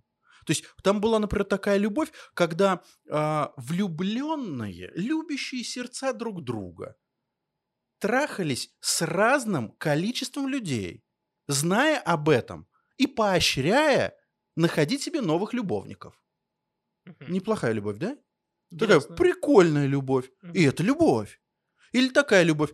Любовь, когда... Я сижу и умираю по одному человеку. Ничего делать не буду, и не говорить о нем, об этом не буду. Просто умираю от этого. Это тоже любовь. Они разные типы любви. Угу. То есть, а есть любовь к матери. Да, конечно. Вот это то есть, там банально, очень... да. А есть такая, знаешь, любовь по принуждению. Угу. То есть, вот любовь к матери, к отцу, к тирану, к стране, к родине. Это по принуждению любовь. И там тоже свое название. И вот стоики, когда это все, они же жили в этом мире. Там любви, любви было ну, больше шестнадцати. И они говорили, так, стоп, ребят, а вы замечаете, что когда у вас любое из этих проявлений выскакивает, у вас оп, и кукушку-то сносят? Mm. Разум отключается? Вы заметили, что вами владеют страсти, эмоции, что вами владеют, да кто хочет, но не вы сами. Вы заметили это? А, не заметили? Ну, давайте так, включим на минутку разум. А разум – это, так, чтобы мы понимали, это часть души. То есть стоики занимаются душой, а разум – это ведущее начало души. То есть руководящее начало души. То есть это вот, если хотите заниматься душой, вам нужно заниматься разумом. И вот, и у них… Это очень любопытная история, что все в сердце, но это, ладно, отдельная песня. Так вот, вопрос в том, что стоики говорили, так, а давайте страсти отодвинем, и вместо страсти осознаем одну вещь. Во-первых, мы все братья по разуму. Ты мой брат, ты моя сестра. Угу. Мы все здесь родственники. Первое. А второе... И поэтому надо относиться друг к другу с уважением, с благодарностью, как брат к брату. То есть ряд обязанностей пошел. В стоицизме есть два типа действий. Одно действие надлежащее – это должное действие. Социальные роли мы так делаем, угу. как должны. И есть второй тип действий, так грубо говоря, а, ну... прямодеяние, можно это перевести, или иногда это, говорят, подлинное надлежащее, или еще там есть ряд переводов, но смысл в том, что этот тип действий уже изнутри от души формируется. Это уже не социальные мои долженствования, а я внутри понимаю, как я добродетельно могу поступить или недобродетельно могу поступить. И вот в этот момент стойки говорят, так, стоп, а как мы можем, вот мы все братья, как мы можем тогда жить, если любовь – страсть? И вот в этот момент стоики создали фантастическую историю. Они говорят, знаете, а давайте вы будете жить не в любви, а в дружбе. И это очень любопытный трюк, потому что дружба – Там есть греческое слово, которое определяет дружескую любовь, угу. но стоики выходят выше этого и говорят, а давайте дружбу будем воспринимать как единение двух душ, как слияние двух душ в одно целое. Mm. Давайте будем жить так, чтобы моя душа с вашей душой слились, и у нас на двоих была одна жизнь. Ну, это что есть настоящая дружба? Настоящая дружба — это единение двух душ. Да, да, когда, когда я часть тебя, а ты часть меня. Mm-hmm. Это большой уже около, знаешь, такой, ну, полуэзотерический разговор из стоицизма пойдет. Mm-hmm. Потому что разговор о том, как достичь состояния, на котором я готов открыть свою душу другому и впустить его душу в свою, а сам проникнуть в его душу, это кажется какой-то, каким-то бредом. Нам проще говорить, давай про любовь лучше.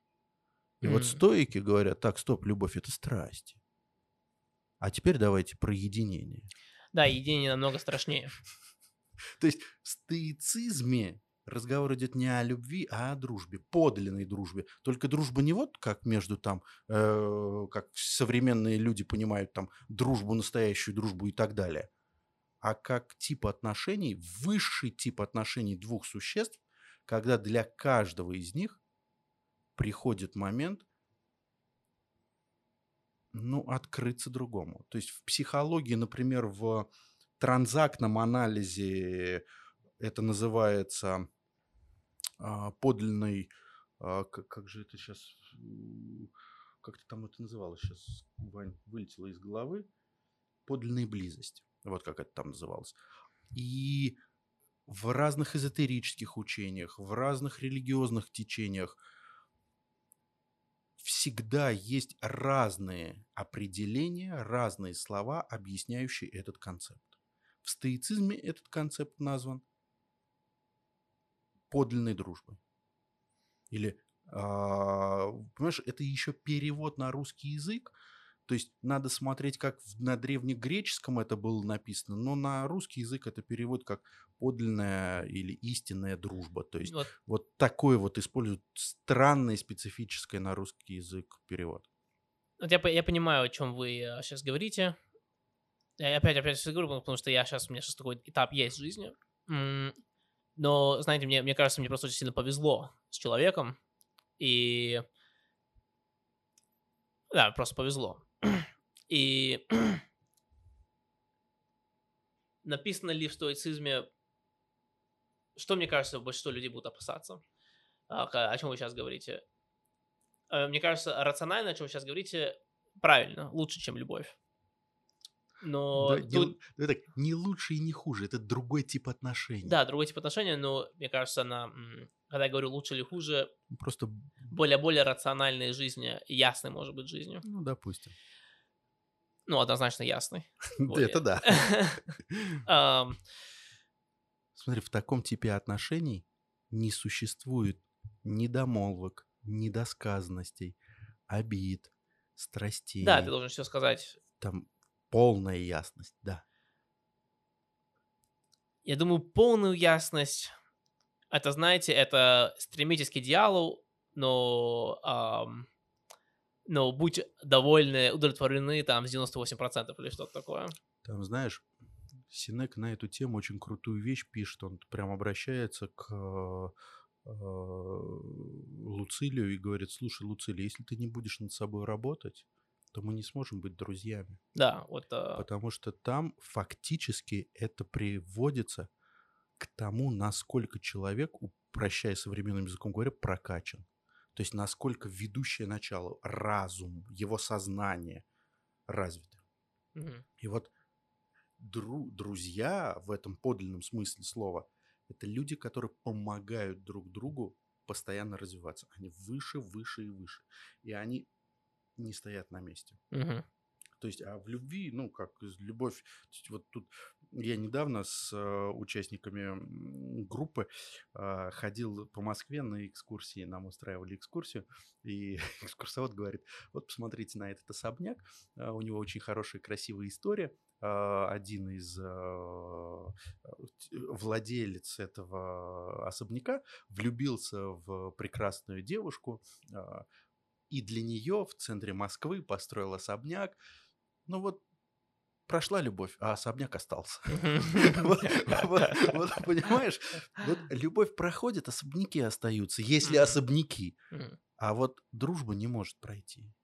То есть вот в этом плане так не бывает, что была дружба и не было дружбы. Все. Понимаешь, это как происходит единение душ. И начинается жизнь одной души. Все. Вот это одной души, она очень сильно... Я, я просто... Почему я вот это говорю? Мне очень... Мне забавно, что вы это... Я же не знал, что вы это будете говорить. Я сам не знал об этом.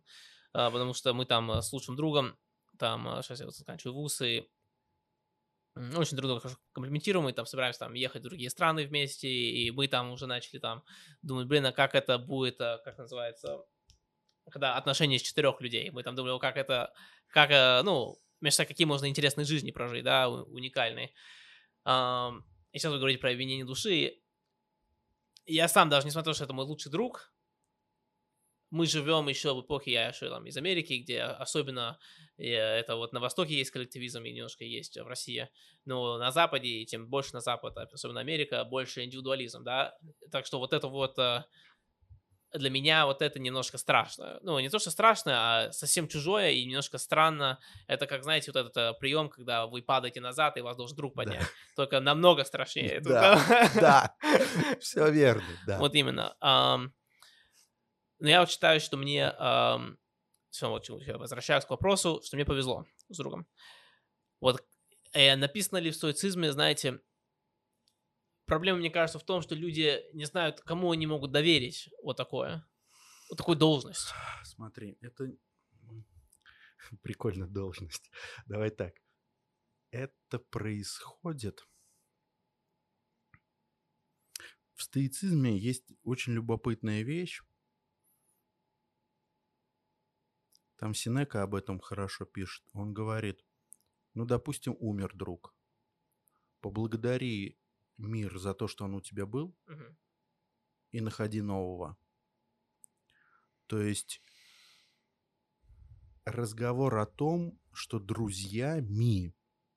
Там у, у Сенеки есть э, ряд э, размышлений, как э, находить друга. Э, он объясняет, чем вот обычное обывательское представление о дружбе отличается от подлинной дружбы.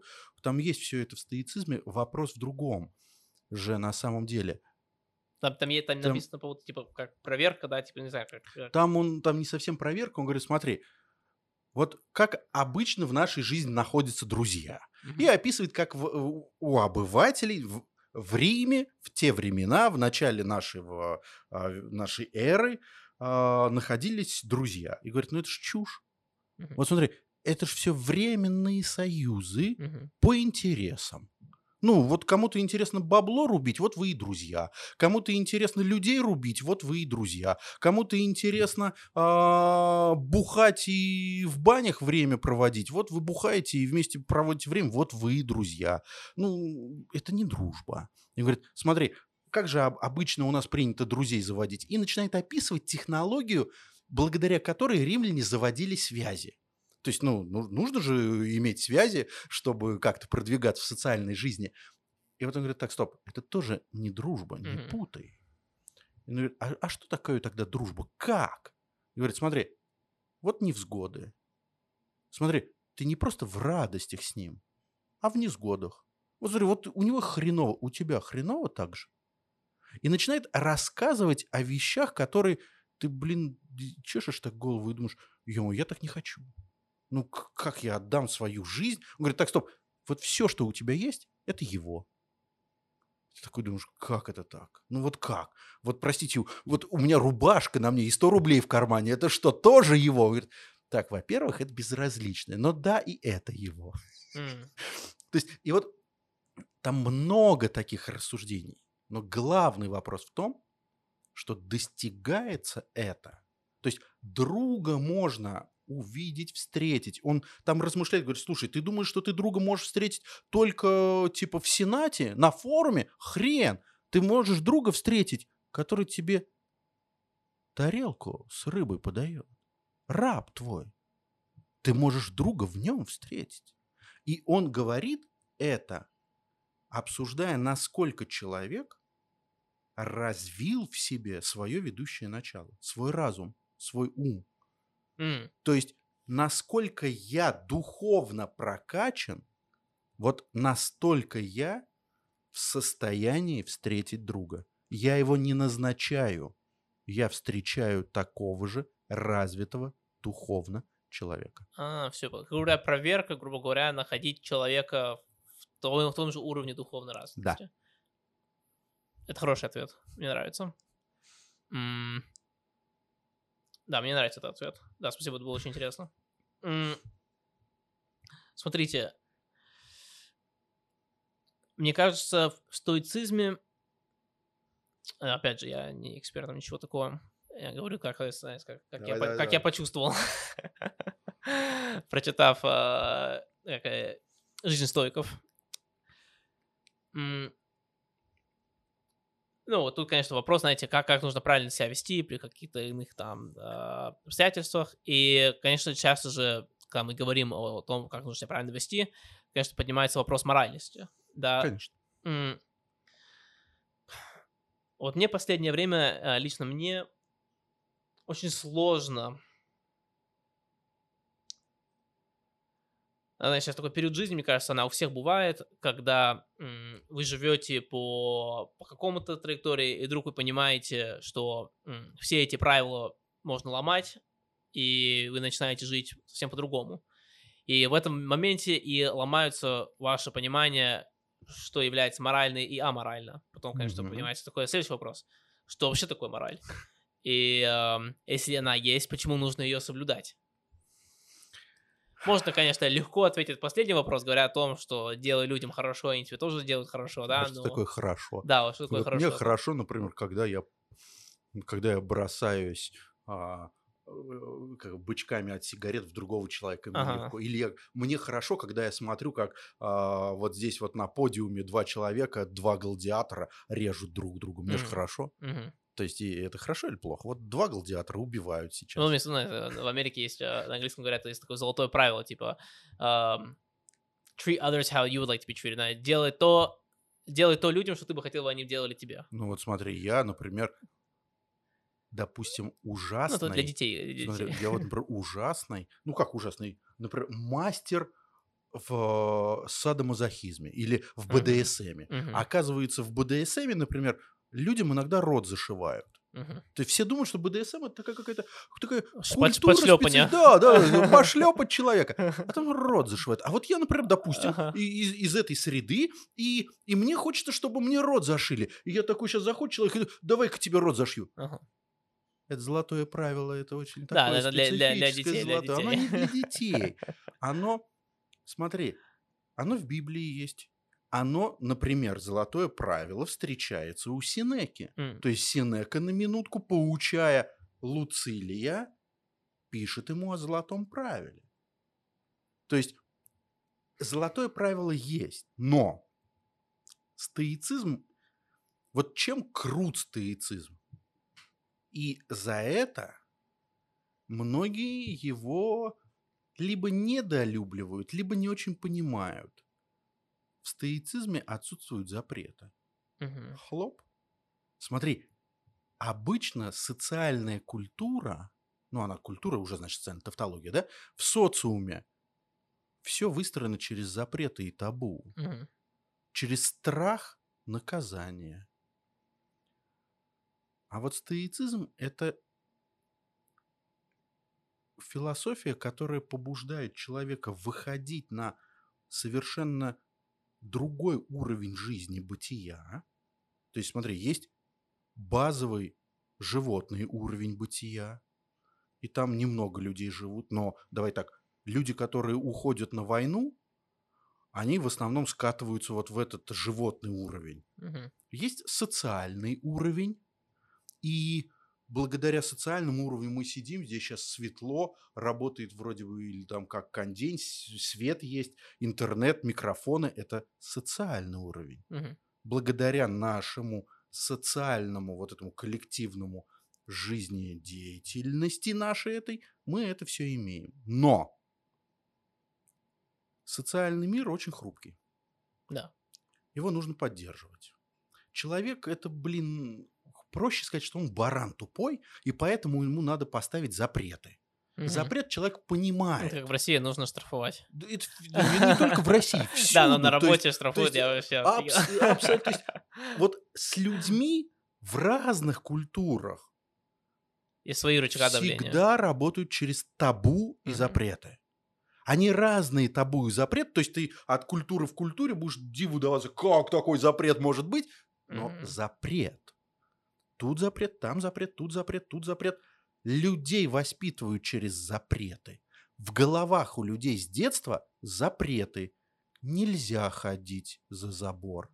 Нельзя ходить со двора. Нельзя с людьми чужими знакомиться. Нельзя к чужому дяде в машину садиться. Нельзя, нельзя, нельзя, нельзя, нельзя, нельзя, нельзя, нельзя, нельзя. Так и подыхаешь с «нельзя» в башке. Угу. А вот стоицизм выводит человека с животного и социального уровня жизни в моральный уровень жизни, uh-huh. где отсутствуют запреты. И тут сносит башню. Обычному социальному человеку просто он говорит так, стоп, ну там же они начнут творить дичь и прочее. Так не бывает. Человеку, которому разрешено, делает то, что правильно. И вот тут стоики начинают разбирать, что есть такое добро и зло. И вот они пришли к тому, что добро – это добродетель, а зло – это порок. Но как такового зла в природе не существует, говорят стойки. Для обывателей мы будем использовать слово «зло», им так понятнее. Но на самом деле зла не существует. Существуют правильные действия и ошибочные действия. Если ты правильно действуешь, mm-hmm. то ты становишься добродетельным. Если ты ошибаешься, то ты становишься порочным и сам себя наказываешь. Чем наказываешь? Отсутствием счастья. Mm. Прикиньте, вы же вообще-то... Все просто. Да, вы вообще-то рождены, чтобы быть счастливым. И вот чем больше вы ошибок совершаете, тем дальше от счастья вы, тем больше вы погрязаете, застреваете в ваших страстях. Эти ваши страсти превращаются в пороки. Эти пороки вам дают боль. Вы страдаете, вы переживаете, вы нервничаете, вы становитесь уязвимыми. Mm-hmm. Вы становитесь людьми, которые... всегда за что-то бояться. Всегда.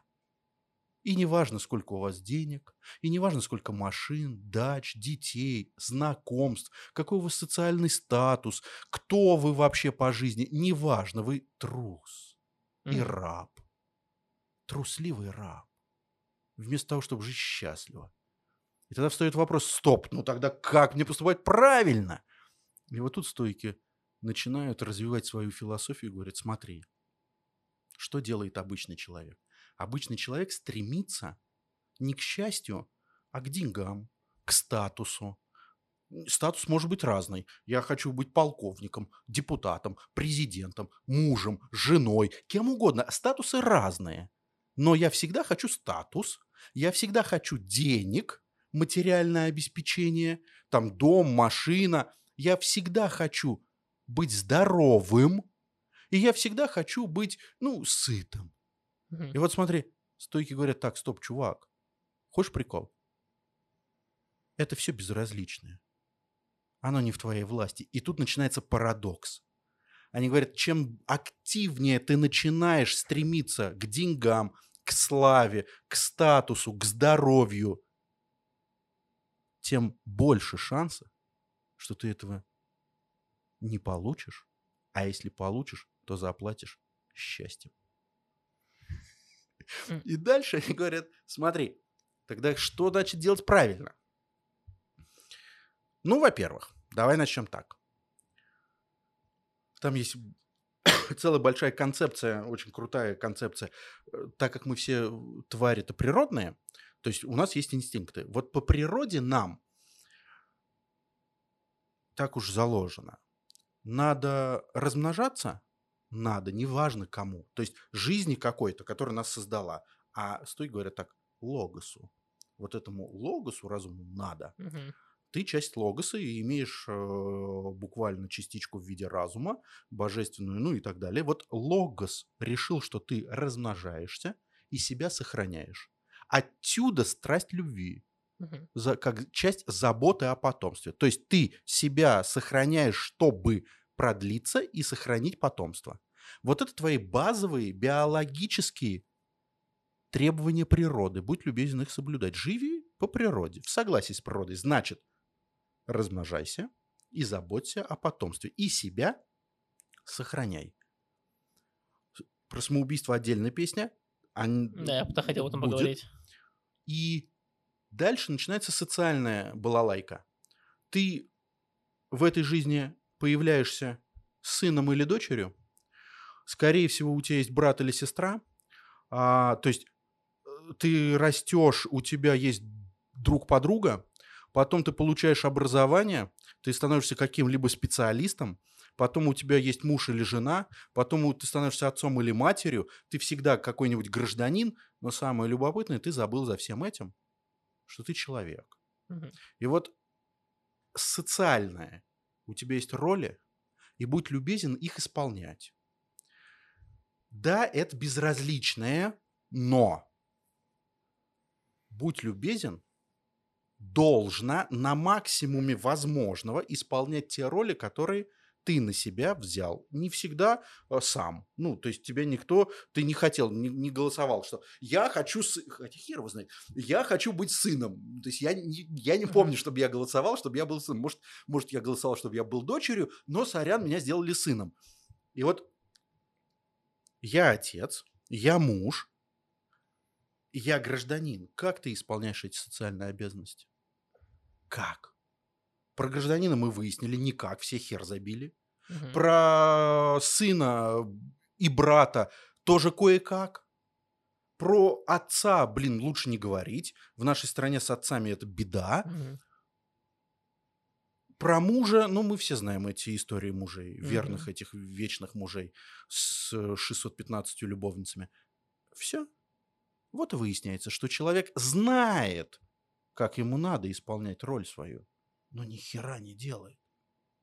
Вопрос, откуда он это знает? Хороший вопрос. Но он знает, что значит быть мужем. Знает. Он знает, что значит быть сыном, что значит быть братом. Знает. Но не делает. Но приходят стойки и говорят, так, стоп, давай так. Это вообще-то все безразличное. Можно быть сыном, можно не быть сыном, если ты действительно стремишься к добродетели. Но! Вот тут натыкается большое но. Они так говорят, знаешь, добродетель не может быть умозрительной. Добродетель всегда в действии. Твоя добродетель проявляется в социальной среде. Будь любезен, покажи, насколько ты добродетельный. Своими действиями.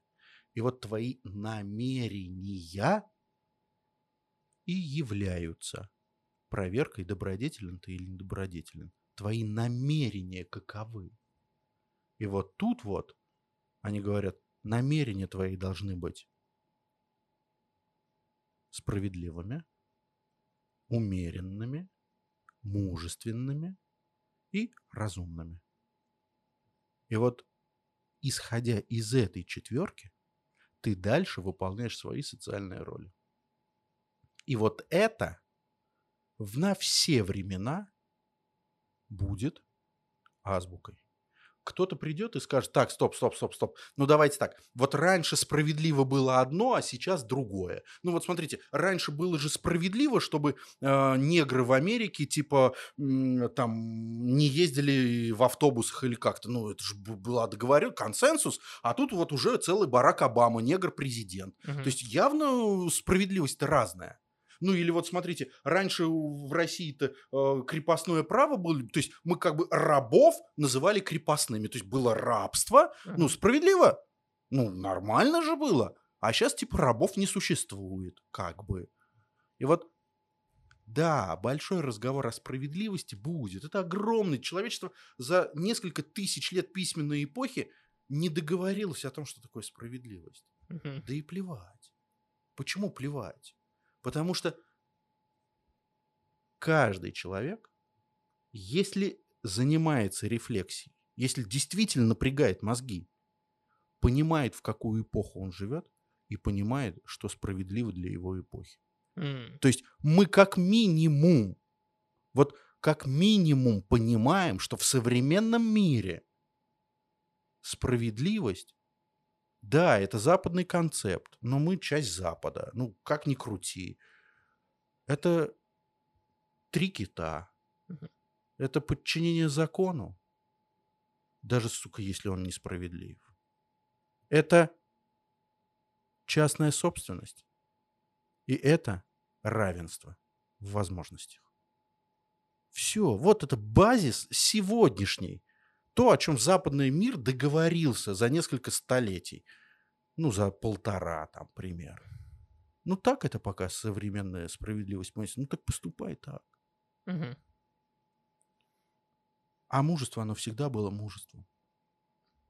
А умеренность, она всегда была умеренностью. И все упирается в разумность. Если ты ни хера не дружишь с логикой, если ты ни хера не занимаешься прокачкой мышления, то да, ни справедливость, ни мудрость, ни умеренность тебе не помогут напрочь. Они приведут тебя во зло только. Угу. То есть, потому что, ну, если ты без мозгов и мужественный, ну, ты будешь мужественным фашистом. Ну, блин, фашистом. Вот, а как... Прокачивать мышление, мне кажется, ответ на это простой. Только с помощью чтения и обсуждения, да? Давай так. Человечество создало тройной механизм, ну, трехчастный механизм прокачки мышления. Читаю, пишу, обсуждаю. Угу. Пишу. Обсуждаю, пишу, читаю. То есть я читаю для того, чтобы в... вникать в большую систему построения аргументов. То есть, как пишется что-то. Есть проблема, я ее постулирую. Потом объясняю, как ее можно решить. Потом подкрепляю аргументы, почему это так. И делаю вывод. Uh-huh. Ну, если упрощать, прям на пальцах. Uh-huh. Обычно это страниц триста, пятьсот, шестьсот, тысячу. И вот современный человек, который привык пятнадцать секунд, как там, сторис десять или сколько там длится сторис, mm-hmm. смотреть, вот ему надо в триста страниц въехать. Увидеть, как мысль разворачивается. А вот почему вы так быстро согласились на двухчасовой подкаст.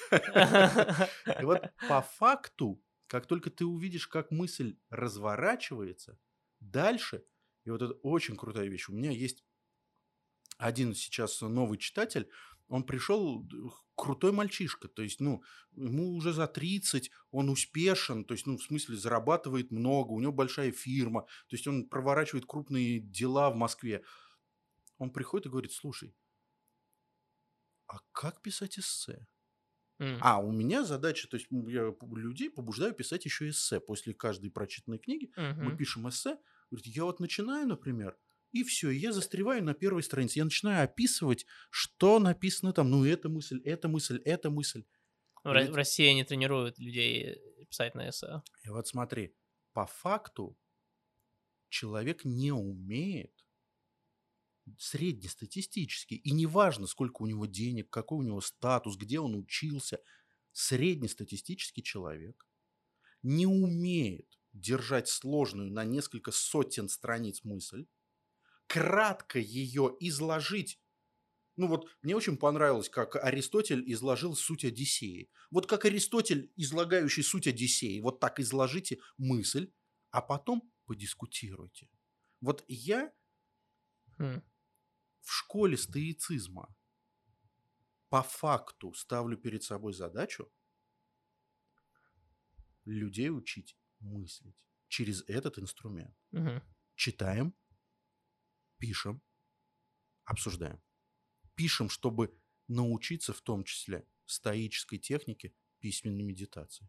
Если вы не пишете, ни хрена вы не сделаете письменную медитацию. То есть, ну, один из э, таких финальных э, домашних, одно из финальных домашних заданий для выпускников курса по Марку Аврелию это было: а напишите нечто подобное по аналогии mm. с Марком. И ты знаешь, сколько сделало людей это задание? Хорошая идея. Ну, потому что только попробовав сделать по аналогии, ты начинаешь вдруг смекать, а что это такое? Конечно, ты как начинаешь по-настоящему понимать предмет, когда ты его учишь кому-то. Да. И вот, понимаешь, если мы понимаем, что человеку мышление можно поставить чтением, письмом и обсуждением, значит, этим нужно заниматься. Но тут, и вот у меня с этим беда. Я сейчас этим занимаюсь и... Очень прям, время затратно, прям, да? Прям я понимаю, насколько много времени я упустил. К этому всему надо прикладывать логику.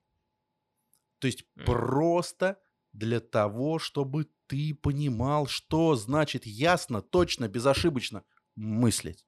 Чтобы ты видел, как связывается одно с другим, чтобы ты видел, где ошибка логическая, mm. и чтобы ты потом, умея логично мыслить, научился мыслить парадоксально. Потому что есть парадоксальная логика, которая изворачивает обычную логику и показывает, грубо говоря, этот мир с изнанки совсем не таким, каким мы его привыкли видеть. И вот в стоицизме в том числе есть место и парадоксальной логики. Mm. Ну, потому что они в том числе Гераклита же взяли, а Гераклит – это один из основателей парадоксальной логики. Так уж, на минутку. Я вот... А, а да, и, и еще даже формально. То есть есть же, мы же как привыкли, что есть Аристотель – это формальная логика. Mm-hmm. А вот Хрисип – крутейший логик того времени. Вот сто... есть аристотелевская логика, есть стоическая логика.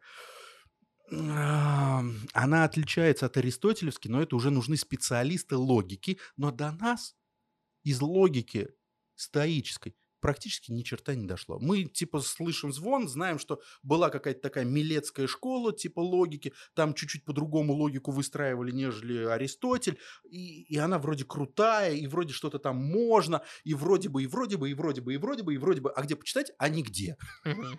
В Википедии. Ну да, еще есть полтрактата, ну как полтрактата, две страницы из текста какого-нибудь ученого в России, который написал в девяностых годах в журнал научный, который хрен где найдешь, э, текст, описывающий, что да, была логика, она была другой, знаете, что это правда, точка. Ага. Все. Да, вот. Я когда вот читал эту, э, про жизнь стоиков, там было очень много, ну, очень много томов книг, которые просто потеряны во времени. М- вот по поводу вот этого логи, вот вы говорите, мне, мне очень интересно вот это вот логическое мышление, потому что я... М- Ну, я думаю, каждый человек думает, что он логично думает. О, а. это да, это безусловно. Тут, давай так, мы все думаем, что мы святые, да. Да, да. Я, как и никакой иначе, я тоже думаю, что я логично думаю. Но я знаю, что у меня есть пробелы, я их вижу. Допустим, у меня есть такая вещь, ну, я думаю, это у всех есть, но которую я вижу. Если кто-то мне что-то говорит...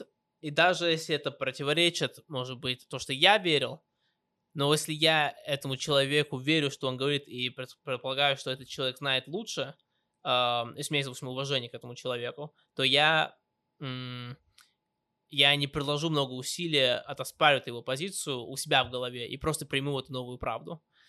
Э, я считаю, что я в этом плане я очень интеллектуально ленив. М- в стоицизме все не так. Что? В стоицизме все не так. Ну, там очень много интенсив, интенсивно, я считаю. Там, вот. с- смотри, в стоицизме вообще-то принято... То есть зачем нужна медитация в стоицизме, в том числе? Ты как... Ну, то есть вот если ты стоик, ты обязан иметь под рукой, то есть в голове, на память, перечень основоположений стоических, как устроен мир. И во время медитации ты берешь этот тезис и начинаешь его оспаривать. Mm-hmm. Начинаешь его критиковать. значит, то ты должен, ты начинаешь представлять в своей голове правду и критиковать эту правду. Ты, да, угу. ты начинаешь искать, а может, это ошибка, угу. а может, по-другому. И либо доказываешь, что это так, либо находишь изъян. Угу. Твоя задача не верить. Твоя задача проверять. И это вот, очень энергозатратно. И, да. Это прям мягко, как энергозатратно. И весь прикол стоицизма в том, что все, что вы читаете у Сенеки, Эпиктета и Марка Аврелия, нужно проверять. Когда и я... проверяешь ты просто своей головой. Конечно, а для этого тебе нужна логика. Угу. И вот в этом плане, когда я веду встречи, я говорю: так, господа, я сейчас буду вам нести какую-то дичь, ахинею. Все, что я говорю, надо поделить раз на пятнадцать и перепроверить.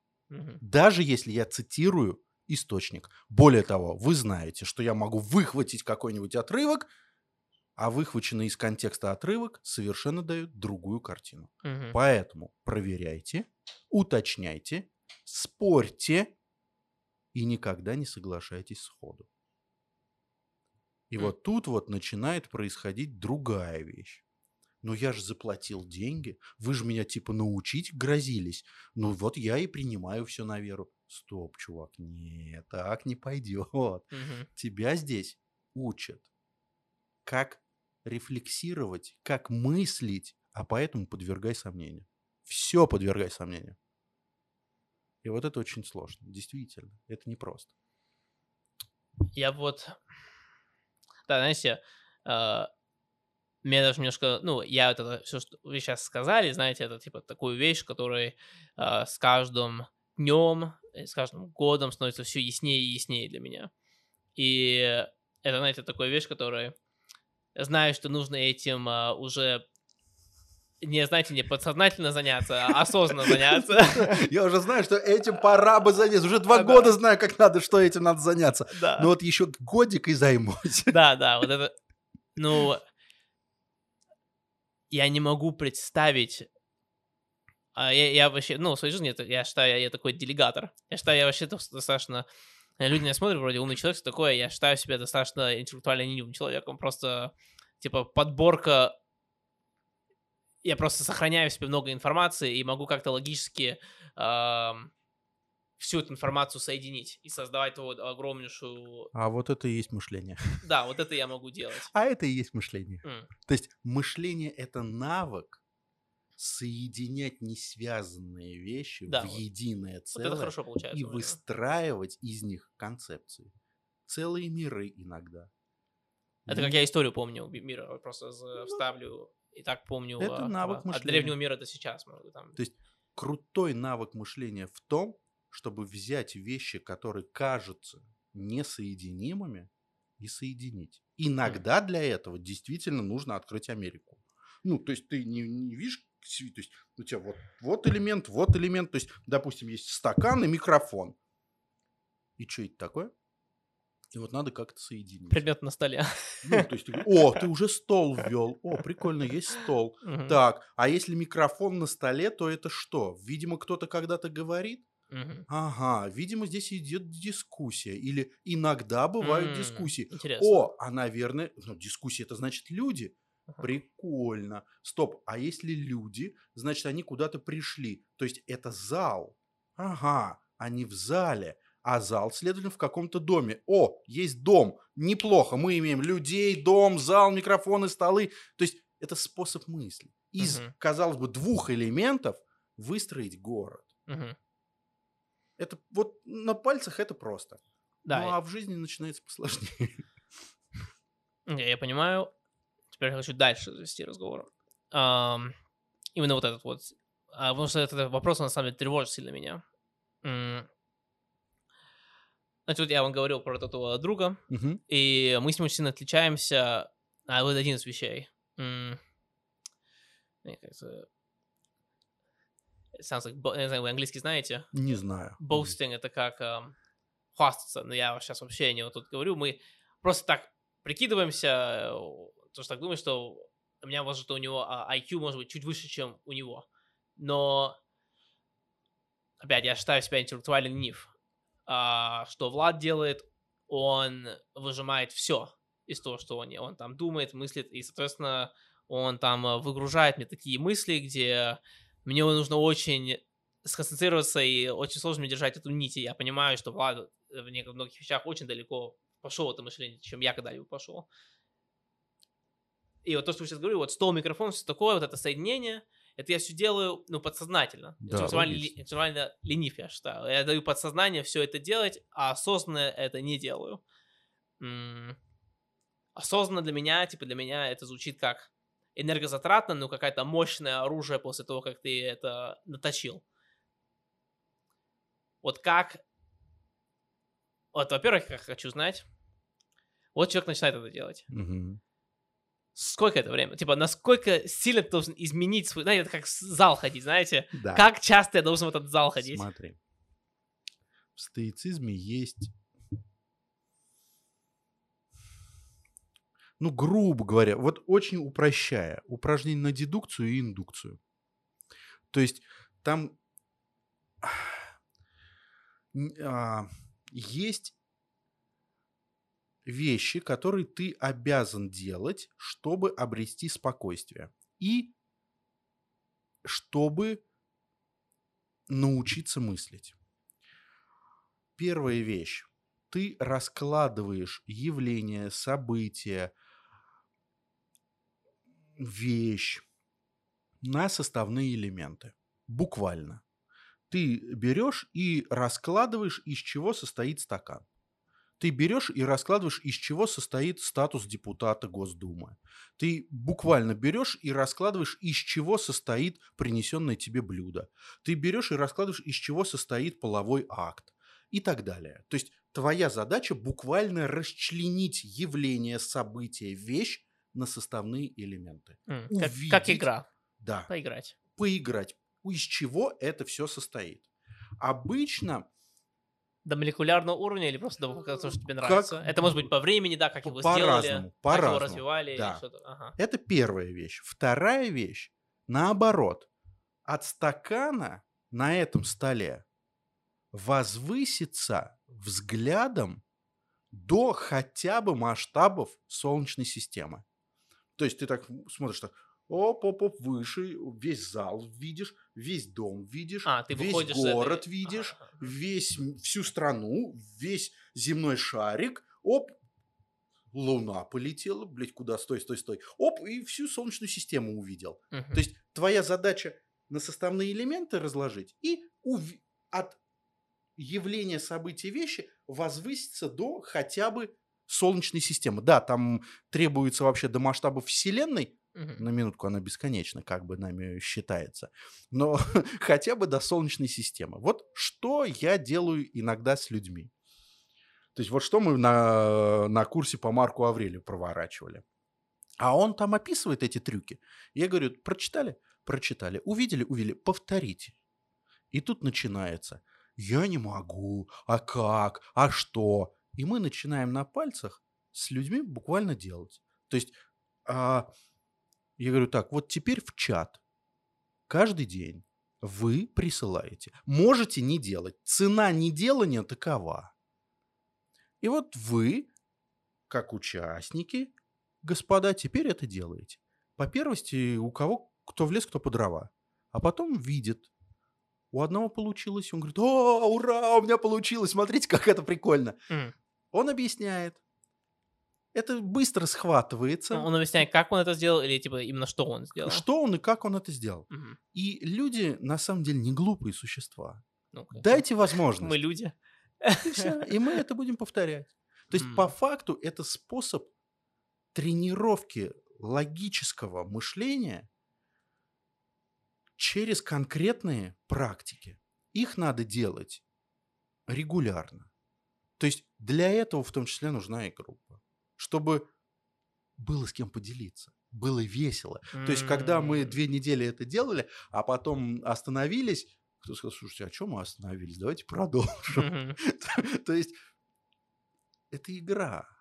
И играть интеллектом, ну, в смысле, разумом, сознанием, очень интересно. Да, да.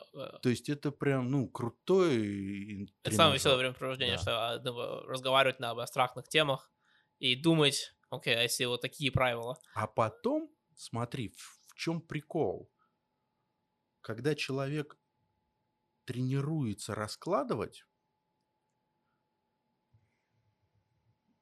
он имеет возможность в потенциале разложить бизнес-процессы, отношения, складывающиеся в его окружении, в семье, в, партнер, в партнерстве, там, неважно, на такие же элементы и увидеть, где происходит сбой. Mm-hmm. То есть не надо идти к психологу, не надо искать кого-то, кто что-то вам сделает. Вы сами расчленили и увидели. Вы сами возвысились и увидели. Это вы можете делать. Стоицизм этому учит. Угу. И это на самом деле, да, приемы логического, ну, приемы логики. То есть, когда мы говорим про логику, какая-то хрен его знает, что такое отвлеченное. Хотя мы все логики, мы все умеем. Угу. А вот когда мы начинаем практиковать, выясняется, что по первости сложно, а потом легко. Угу. То есть вопрос, насколько часто и интенсивно ты будешь это делать. Я две недели это показываю в обязательном режиме. То есть я побуждаю людей это делать под страхом наказания. Да. Типа ну, каждый день делать? Да. Каждый, сколько раз в день? Один раз в день нужно... И что нужно делать? Типа брать стакан и разложить? Типа... Любое явление, любой предмет, все, что они хотят. Ага. И, и они раскладывают. Угу, допустим... допустим... Минимум пять шагов. Пять шагов. Минимум. Угу. И вот задача в том, чтобы... То есть там дальше уже было очень весело. В том пять плане... шагов достаточно много. Достаточно много да. пять шагов. И вот выясняется, что ты смотришь, как сделал твой товарищ или коллега по группе, и тебя начинает осенять, как ты можешь. Угу. И некоторые делают не, не просто одну цепочку из пяти элементов в день, а несколько цепочек таких. А потом я говорю, так, стоп, а давайте сделаем по-другому. А теперь давайте не расчленять элементы будем, и явления, и события на элементы. А будем наоборот. Вот стакан, он к чему может привести? Вот стакан. Uh-huh. И вот тут дальше пойдем. Стакан. Это значит, люди Пить. пьют. Ага, пьют. Пить можно. Алкоголь. Алкоголизм. Алкоголь. Смерть. Оп, например, смерть. Uh-huh. Или можно пить л- лимонад. Хлоп, типа удовольствие. Uh-huh. Или можно... пить там. И мы приходим к разным финалам. Угу. Это тоже логический м-м-м. трюк. Теперь начинается все соединяться, как это помогает жизни. Да. И вот когда ты начинаешь владеть этими навыками, угу. ты можешь их использовать в жизни. М-м. Вот сейчас мы, мы сделали пример. Она соединилась все в голове. Вот и вопрос. На самом деле, ну, то есть я это вижу как некую игру. Мне хочется... людям представлять это в виде игры для того, чтобы это легко проходило. Можно, конечно, при, там, принуждать и прочее. Не, не, а я говорю, слушайте, угу. сейчас веселимся, играем. Да, вы можете отказаться от этого веселья, но цена будет у вас. Можно все, пожалуйста. И все играют. Угу. То есть в этом плане а, это по первости страшно. Пока непонятно. Ну, то есть я говорю, смотрите, вот берем Марка Аврелия, вот смотрите, вот как он сделал, вот вам пример, как я сделал, вот теперь вы. И выясняется, а я не знаю, а я не знаю. А вот прям, прям сейчас проговорите, вот на пальцах, поехали. И начинается, и тут коллектив подхватывает один другому, выстроили цепочку, фух, выдохнули, оказывается, это легко, пошли домой за домашним заданием. На следующий день каждый уже сам прислал. В чате обсудили, повеселились, дополнили, и так две недели подряд. И на этом не надо останавливаться. И те люди, которые не останавливаются, начинают это усложнять, начинают этим работать. Uh-huh. А потом для них открывается совершенно другая история, что а зачем это все надо было? А для того, чтобы в критический момент, когда вдруг что-то произошло в вашей жизни, вы это событие на автомате разложили на элементы или от него поднялись на уровень, допустим, планеты. То есть пришел человек и говорит, слушайте, у меня типа там клиент, то есть сотрудник как-то не так себя повел с клиентом, короче, минус восемьсот тысяч. И говорит, и вот знаете, раньше бы я прям для меня была бы катастрофа. Ну, прям трындец был бы. Я бы сейчас выяснять начал и прочее. А после ваших игрушек я спокоен, улыбчив и даже жизнерадостен. То есть человек просто из-за того, что видит, как можно этим пользоваться, обладает спокойствием, обретает спокойствие. Mm. То есть он не нервничает, не паникует, не переживает. Потому что можно найти решение, да? Да. Mm. Он знает, что так, что в масштабах Вселенной это ни о чем. А mm. если мы разложим на части, то что сейчас надо делать? А, вот эту часть. Все, поехали, сделали. Mm-hmm. То есть стоицизм, он тем и крут. Он, знаешь, он берет за руку и говорит: слушай, идем вот туда. Там кажется, что трындец, непроходимая гора. Ну, то есть туда не подняться. А стоицизм берет тебя за ручку, подводит и говорит: смотришь, делай вот здесь шаг по этой тропинке. Тропинка, тропинка, пойдем. Шаг, второй, третий, четвертый, пятый. И ты входишь на гору и говоришь: слушай, а как мне раньше она казалась неприступной? Угу. А ты уже там. Но для этого, да, надо делать. Не играться в это. Не заигрываться, а каждый день делать. Угу.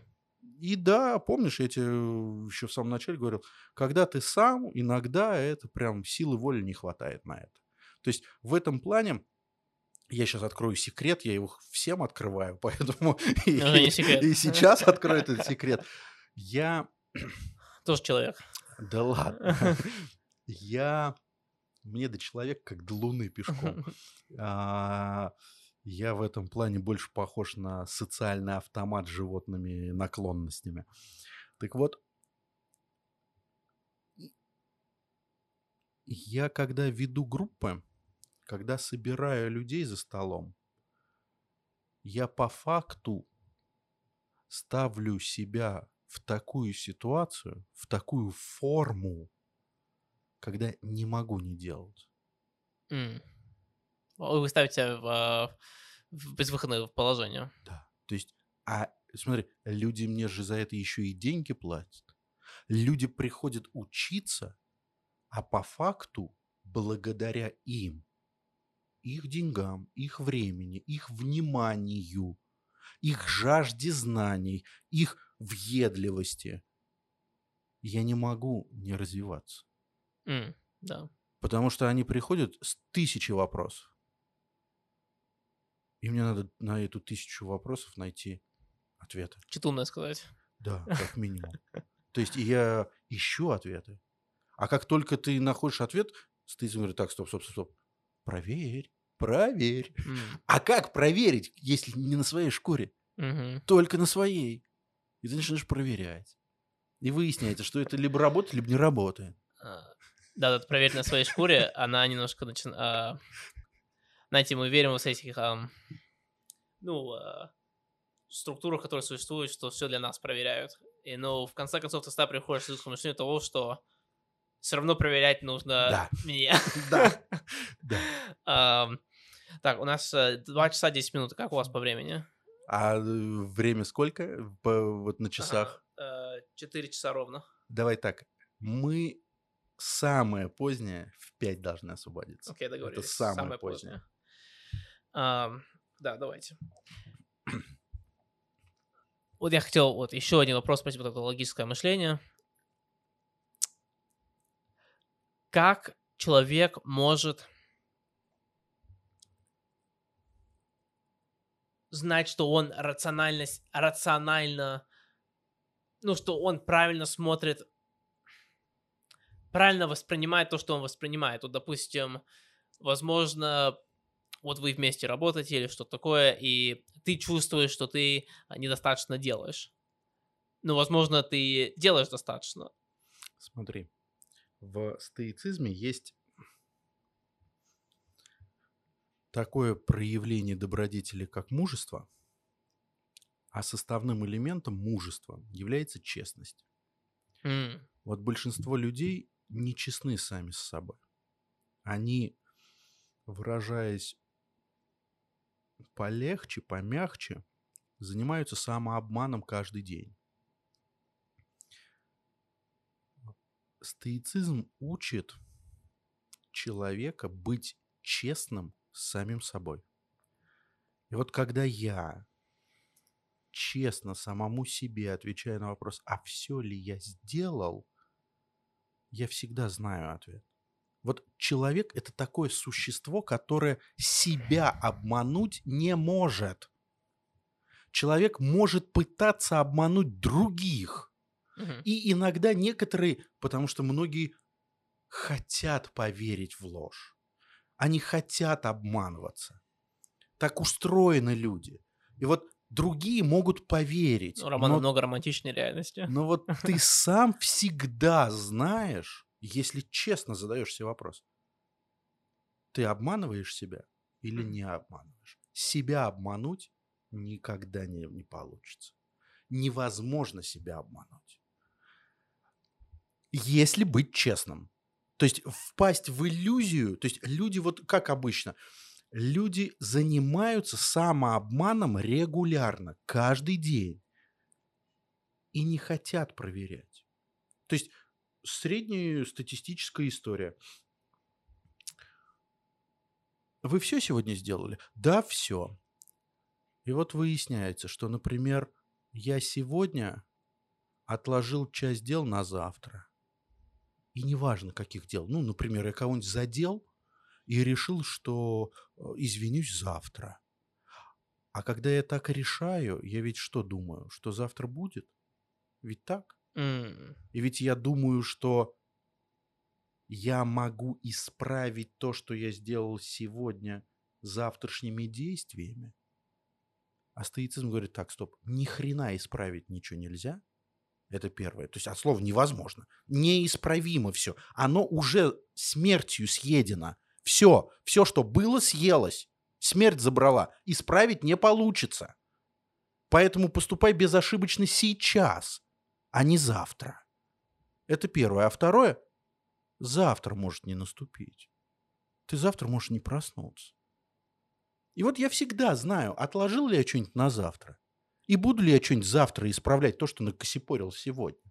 Я всегда это знаю. Но... Зная это, я обычно себя подбадриваю, что я молодец. Не сильно накосипорил, немного отложил на завтра и так далее. То есть, ну вот студенты, вот среднестатистические студенты – это люди, которые к экзаменам готовиться будут завтра. Почему? Потому что экзамен сегодня. То есть, ну или ладно, экзамен завтра, вот завтра и буду готовиться. Не сегодня, завтра. И эти студенты выходят и превращаются в матерей, и отцов. И как они воспитывают детей? Как они делают свои дела на своих работах? И неважно, какая у них работа. Они по найму работают или свои дела заводят. Неважно, они точно так же. Они привыкли так жить, откладывая все на потом. Mm. А думают, что нормально живут. Они же не замечают, что себя обманывают. Mm-hmm. Но если взять себя и честно спросить, ты сразу поймешь, где ты себя обманываешь, а где не обманываешь, где правду говоришь, угу. честно говоришь. И вот в этом плане, если я хочу знать, все ли я сделал, что мог сделать, просто спроси себя. Ни Петю, ни маму, ни, блин, жену, себя. Угу. Потому что только ты знаешь, вот в твоих силах, в твоих возможностях, в, в твоих историях опыта были дополнительные ресурсы на то, чтобы приложить усилия? Еще. Или не было? Если не было вот этих ресурсов для усилий, значит, ты сделал все. Mm, значит, можно себе позволить. Да, вот э, мне кажется, может, это у многих людей, я говорю, типа, на образе себя, где ты истачиваешь себя до кости, и потом ты... Э, у тебя ноль энергии на какое-то долгое количество времени. Это психологического, знаете? Есть такая штука, стоицизм э, тоже с этой вот я историей. Хотел, у меня как раз это есть вопрос по поводу, нужно ли влаг... Смотри. Ну, всегда быть включен. Такое ощущение, что в стоицизм ты всегда будешь включен. С, с точки зрения стоицизма есть только этот момент, и необходимо в этом моменте находиться постоянно. То есть... Стоицизм по факту, вот мудрец, то есть идеал, куда мы идем. Вот идеальный А это человек, идеальный человек, это человек, который живущий в этом моменте, целиком и полностью включен в этот момент, mm-hmm. осознает себя, осознает все происходящее. С точки зрения стоицизма на это у каждого из нас есть все необходимые ресурсы, энергия в том числе. Мне, как человеку обычному, вот обывателю, на самом деле может показаться, что если я буду вкалывать сейчас прям вот на максимум, прям вот вложусь, то у меня закончатся все силы, и у меня не хватит на детей, там, на жену, там, на э, товарищей, на хобби. Ни черта подобного. Хватит. Потому что когда я делаю на максимум, я получаю ответную энергию от того кайфа, который я получаю. Uh-huh. То есть, когда я делаю на максимуме, я кайфую. Uh-huh. Ну, именно, на, именно на максимуме. Конечно. Uh-huh. То есть, ну, представляешь, ты делаешь то, что, что в твоих силах, и ты... И, и все, и ты полностью заряжен. То есть, вот давай простую вещь.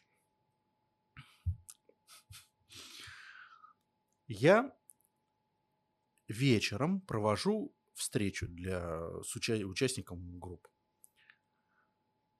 После этой встречи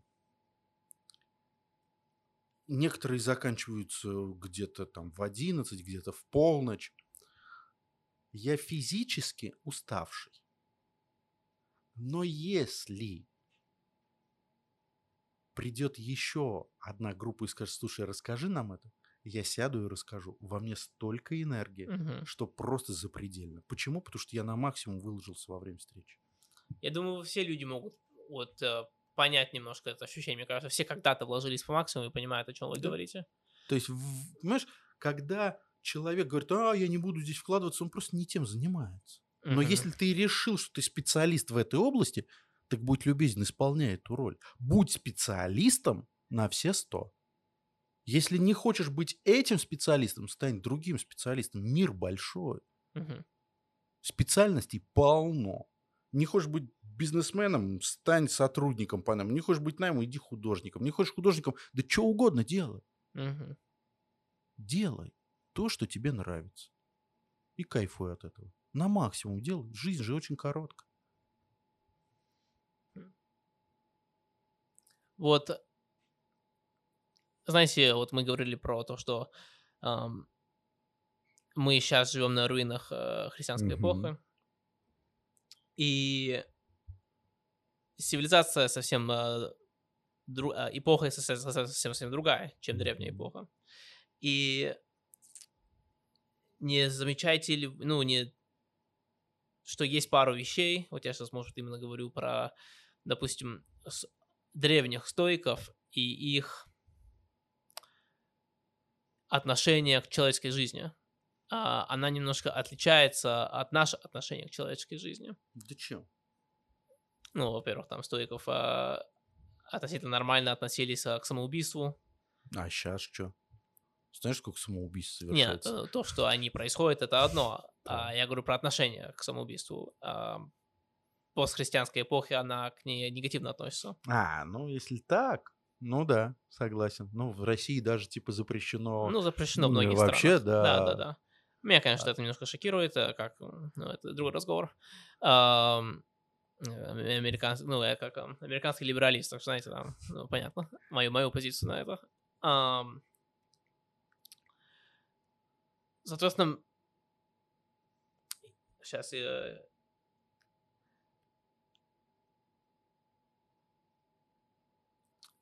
Я просто думаю, что вот этот вот стоицизм, который сейчас появляется, допустим, если смотреть с точки зрения философии и философских школ, mm-hmm. они именно, как мы сейчас с вами с тобой обсуждаем, внутри стоицизма. Mm-hmm. Если посмотреть, эм, как вы говорите, на Солнечную систему, то мне кажется, что нынешний стоицизм, который сейчас, мне кажется, по всему миру начинает расти. Вот это понятие стоицизма. Ну, есть такое увлечение, да. Да, да, начинает расти. Как раз об этом пишет Райан Холидей, вот автор, который да. вам не подходит.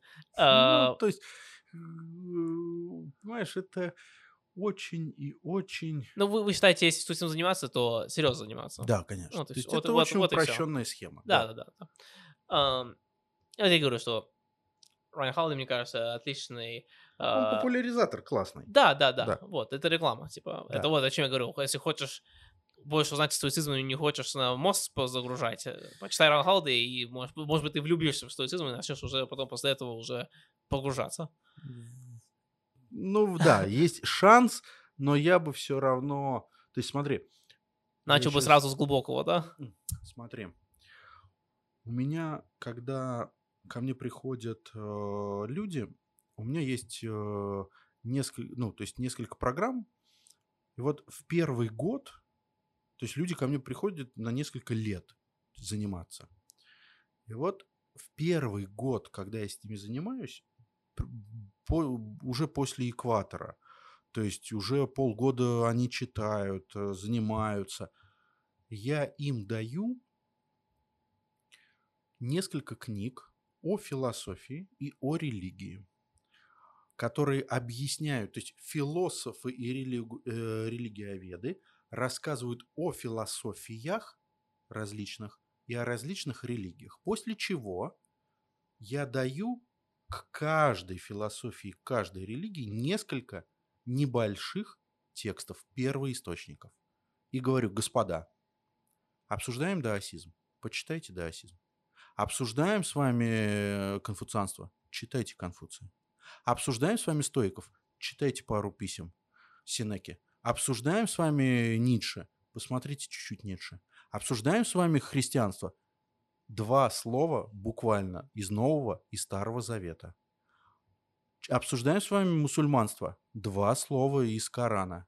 То есть два слова в кавычках, соответственно. То есть смотри, я буквально людям даю текст «о» и текст «первоисточник». Для чего? Для того, чтобы они понимали, что в них отзывается. Потому что человек так устроен был, что в него хреново знает какими путями, разными путями. Неисповедимы эти пути. Влетела либо одна схема, либо другая. Mm-hmm. И вот у него условно двадцать процентов христианства, десять процентов буддизма, три процента мусульманства,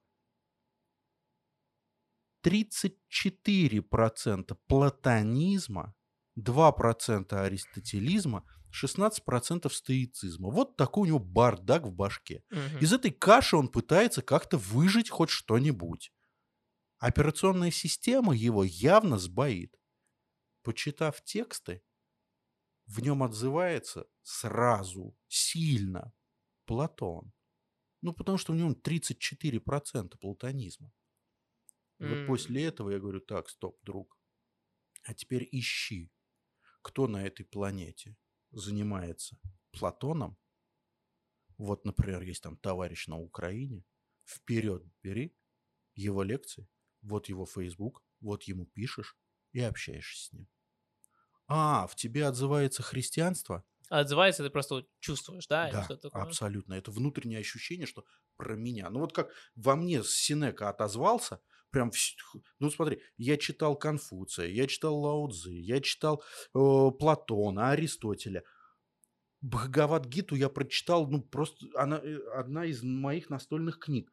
Я за поем эту книжку прочитал, но я понимаю, что она не про меня. Mm-hmm. Она не для меня. Она крутая. Там полно крутых мыслей. Блин, Конфуций тоже огненный дед. Такой огненный, что, ну... Крутая, короче, эта история конфуцианства. Но не про меня. Я беру Аристотеля, скучно читаю. Ну, думаю, ну да, прикольно. Ну да, блин, круто, да, здорово. Но читаю. Беру Сенеку. И меня как будто, блин, раскаленным железом прикладывают. Mm. Все. И ты понимаешь, что это вот про тебя. Это в тебе. Воспитывай это в себе. Mm. И вот в этом плане человеку нужно дать возможность увидеть всю полноту картины, что есть разные философии, что есть разные религии. Они вот об этом, об этом и об этом. И вот тексты. Почитай. Не филонь, почитай, они же про тебя. Ты же хочешь жить как-то лучше, явно как-то лучше. Ведь все философии, все религии про то, как прожить эту жизнь хорошо. И прийти к Богу, к бессмертию, к счастью. Все. Ну тогда изучи. То есть, грубо говоря, упрощая, это твоя операционная система, на которой ты работаешь. То есть, вот, вот у нас стоит ноут, mm-hmm. вот здесь операционка какая-то стоит.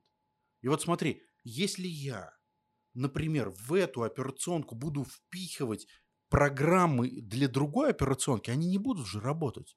Mm-hmm. Или будут сбоить. Смотри, прежде чем прокачивать свои какие-то навыки, тебе бы операционку уточнить свою. Mm. А мы навыки прокачиваем. А операционка у нас хромает.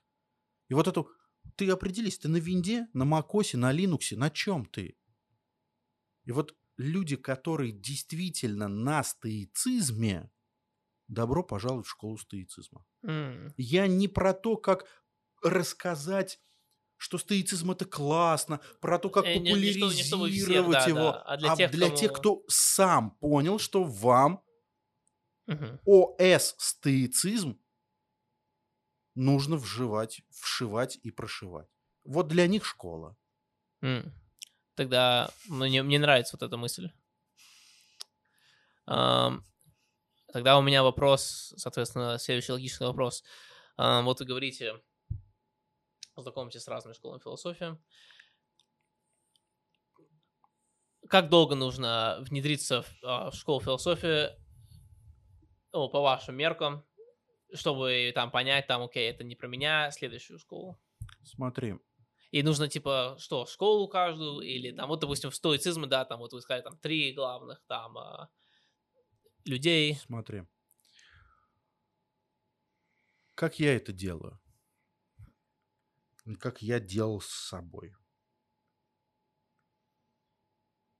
Знакомство с философиями у меня началось с Александра Моисеевича Пятигорского.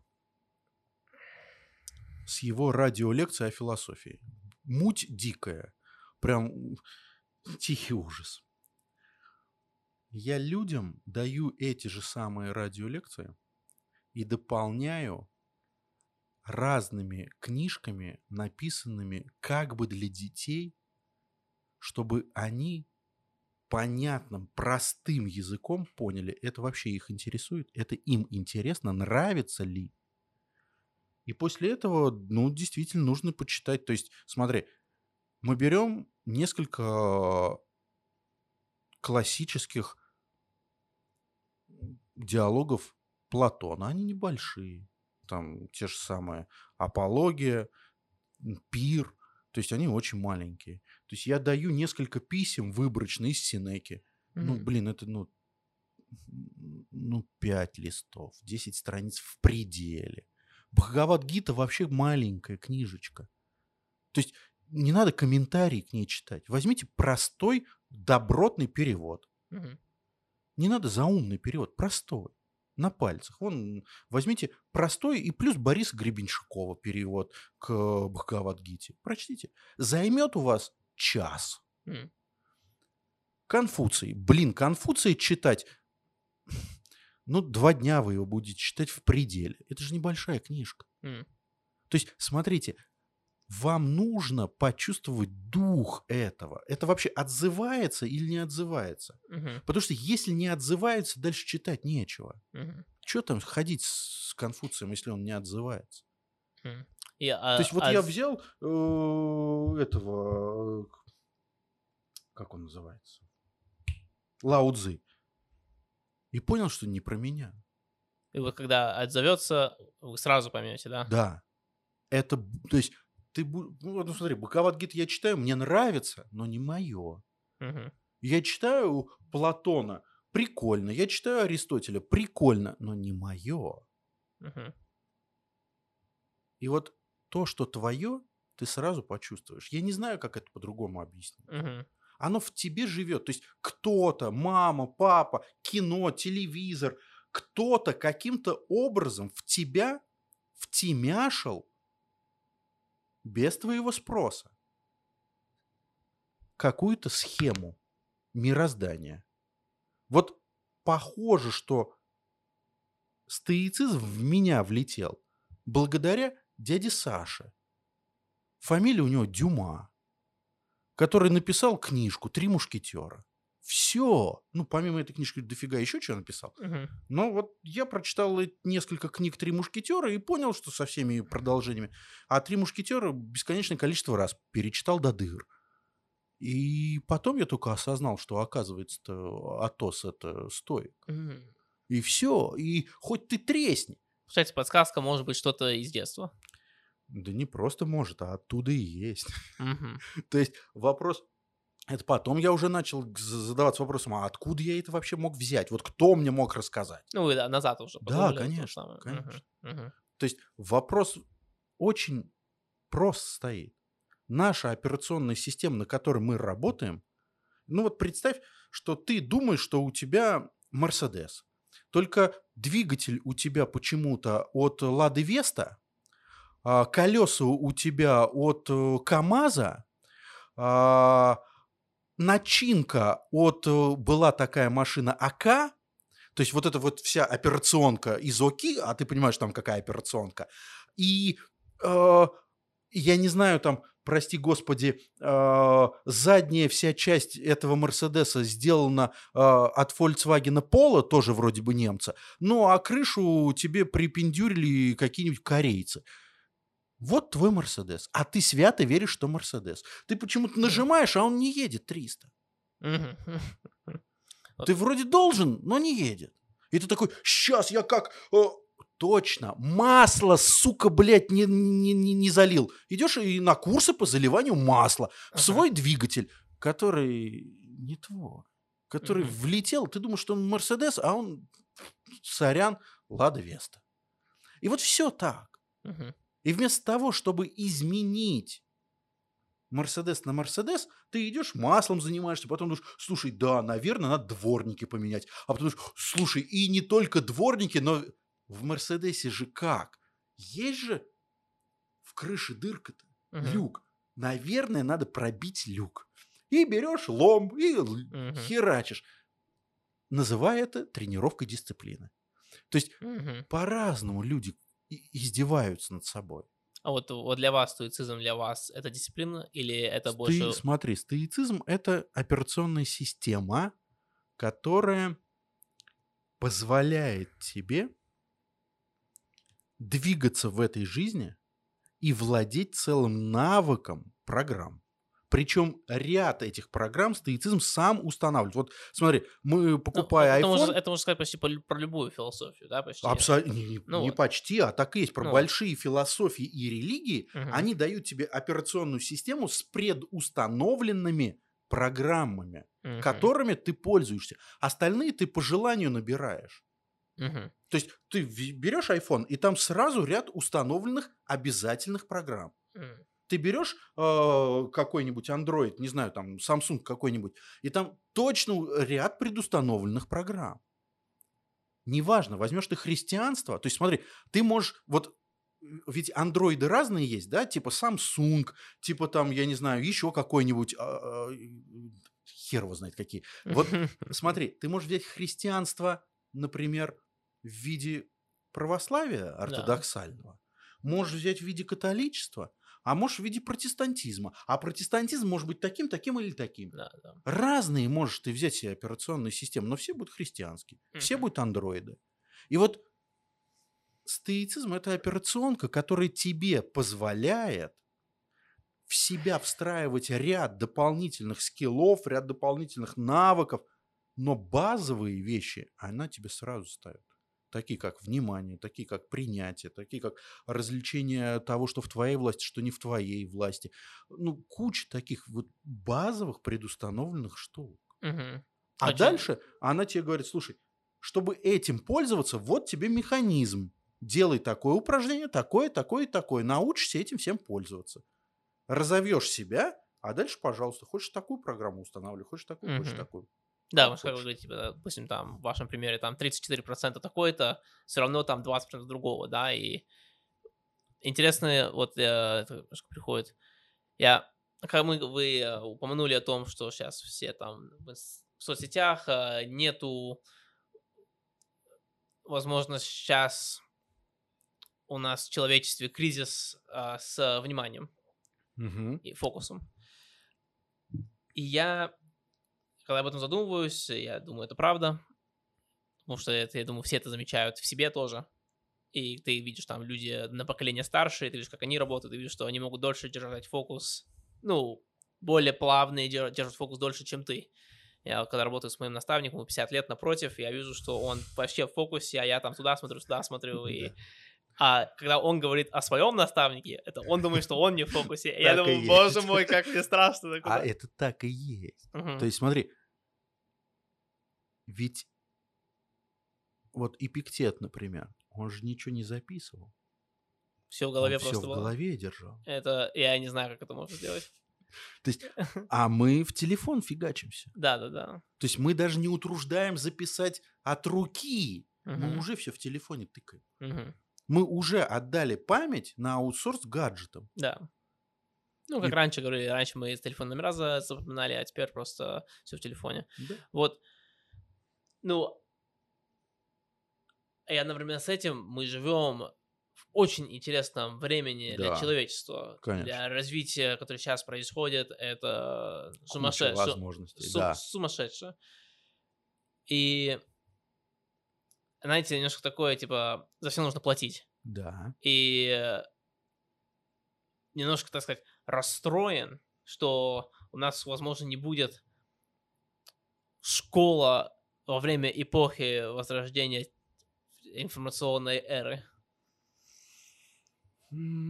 Какой школы не будет? А я не знаю, какой школы, которую еще не придумали. Знаете, вот, ну, мы смотрим там Конфуция, Аристотель. А, то есть ты говоришь, не будет... То есть, давай так.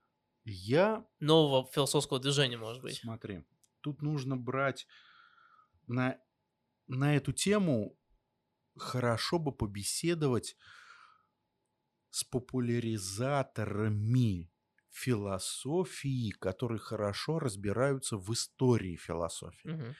Потому что они... Есть такая гипотеза, я могу ошибаться. Видят процесс развития. Угу. И, ну, скорее, издалека, и... Да, и, скорее всего, могут прогнозировать некоторые процессы, нас ожидающие. Вот самая очевидная вещь, и почему стоицизм-то вдруг возник. В двадцатом веке на Западе, особенно в Штатах, давай так, не, не, не, неправильно будет на Западе, в Штатах и, может быть, в Англии, очень активно развивалась так называемая аналитическая философия. Mm-hmm. В Европе, в Германии, во Франции, частично в Италии была так называемая континентальная философия. Аналитическая точно, континентальная тоже в значительной степени. Философии оторвались от... обычной жизни обычного человека. Слишком абстрактно? Да. Угу. Философия – это же путь человека в этой жизни. В этой жизни. Эти а, слишком абстрактные нахер никому не нужны. У людей в связи с тем, что мир меняется бешеными темпами, куча вопросов. Mm. На эти вопросы ответы могут давать только философы, не ученые, не психологи, не политики. Они дают ответы в своих областях. А вот на вопрос, а что будет завтра, как мне жить завтра в этом меняющемся мире, ответ может дать только философ, на удивление.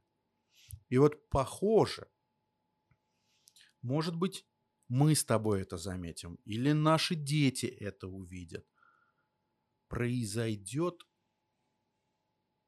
Бог умер. дубль два Не, не просто Бог умер. Произойдет, знаешь, возвращение вот этих вот всех оторванных философов в мир людей, ага. а люди, ставя перед ними простые, как три копейки, вопросы. Понимаешь, вот что такое стоицизм? Это же простые ответы на, на то, как жить в сложные времена. Угу. Времена сложные, мир меняется бешеными темпами. Но это старые вроде бы как ответы. Да, они проверены, да, они работают. Но найдется ум, который скажет, как Будда же когда-то нашелся.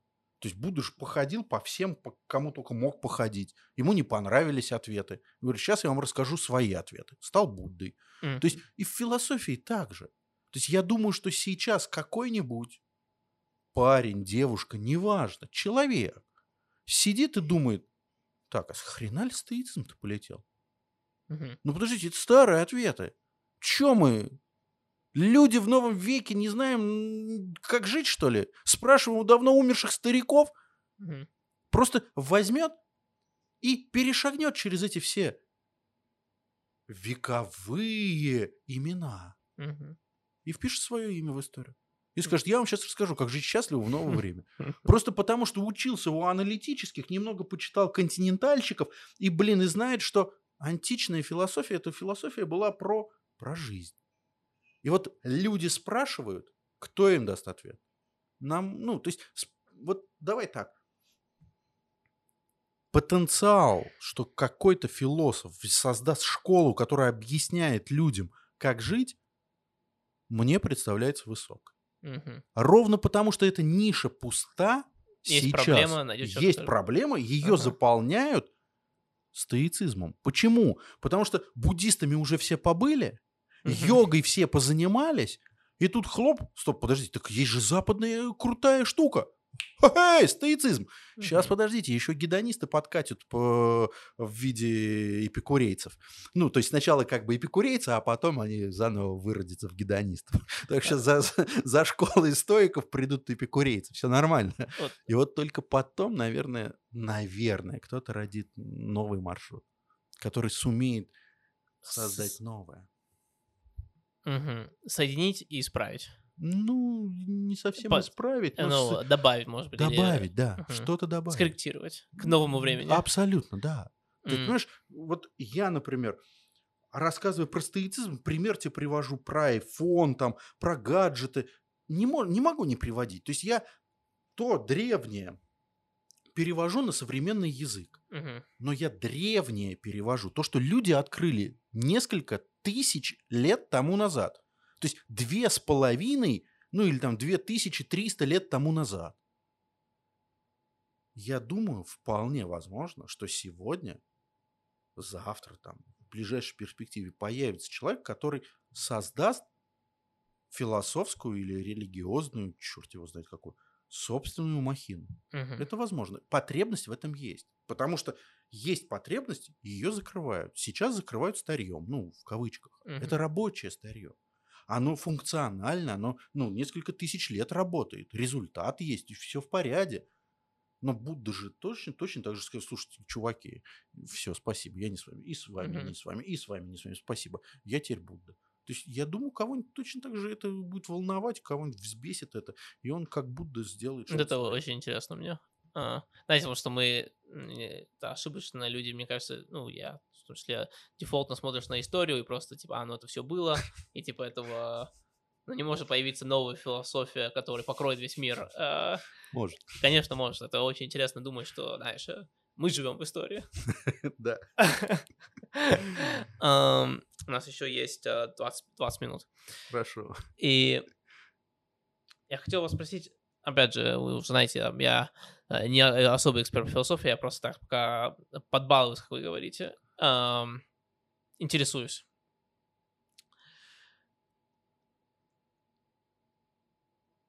Как я понял, э, очень интересно наблюдать за нашим древним миром и как разделился там азиатский мир, восточный мир от западного мира.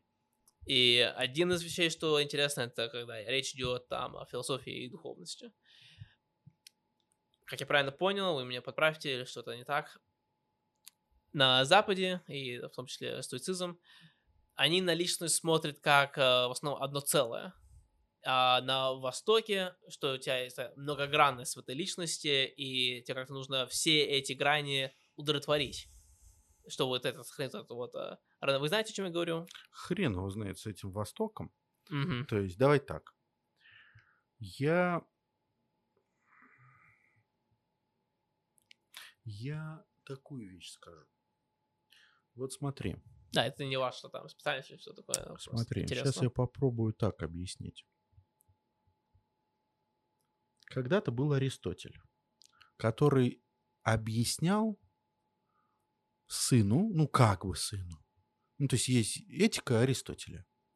Если да. ее почитать, угу.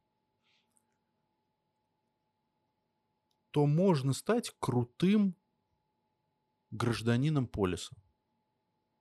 Полиса? Полиса. Это что? Ну, греки жили в полисах. А, а, угу. Полис, то есть города. Ага. Города-государства. А, city-state. Ага. А вот стоики, так как полисы приказали долго жить, закончились после Александра Македонского, мир изменился, и стоики решили показать, как человек может быть гражданином космополиса. Это то еще в Греции или уже в Риме? Это греки. Греки. Угу. Стоицизм уже сильно изменился, когда он перешел в... Да, это уже много после. То есть стоицизм да, да. зародился в Греции. Угу. И вот да, третий да. век до нашей эры, когда рухнул мир греков, устроенных в виде полисов, потому что Александр Македонский завоевал все, что можно было завоевать, и это все потом развалилось, и образовались монархии, а мир старый греческий, вот устроенный, что у нас есть Афина, есть там Спарта, знаменитые эти, там еще пару, ну как там, не пару, там десяток этих а, полисов, они друг с другом то мирятся, то воюют, то в союзы вступают, а тут хлоп, полис больше не нужен. Есть монарх, который решает, как тебе жить. И ты больше практически ни на что не можешь повлиять. Если раньше ты ходил на форум и всегда голосовал, и твой голос значил, будет война или не будет, то теперь приходит распоряжение от монарха, который хер его знает, где живет, за сотни километров от тебя порой. И он решает, что будет война. И ты теперь ничего не решаешь. И вот смотри. Стоицизм решил, что может объяснить, как человеку быть гражданином этого мира, космополиса. Стоицизм за космополитизм. Я когда на эту тему начинаю думать, у меня жесткая в голове борьба старого замшелого патриота, в таком в ушанке, э, патриота России со стоиком. И вот стоики, признавая индивидуализм,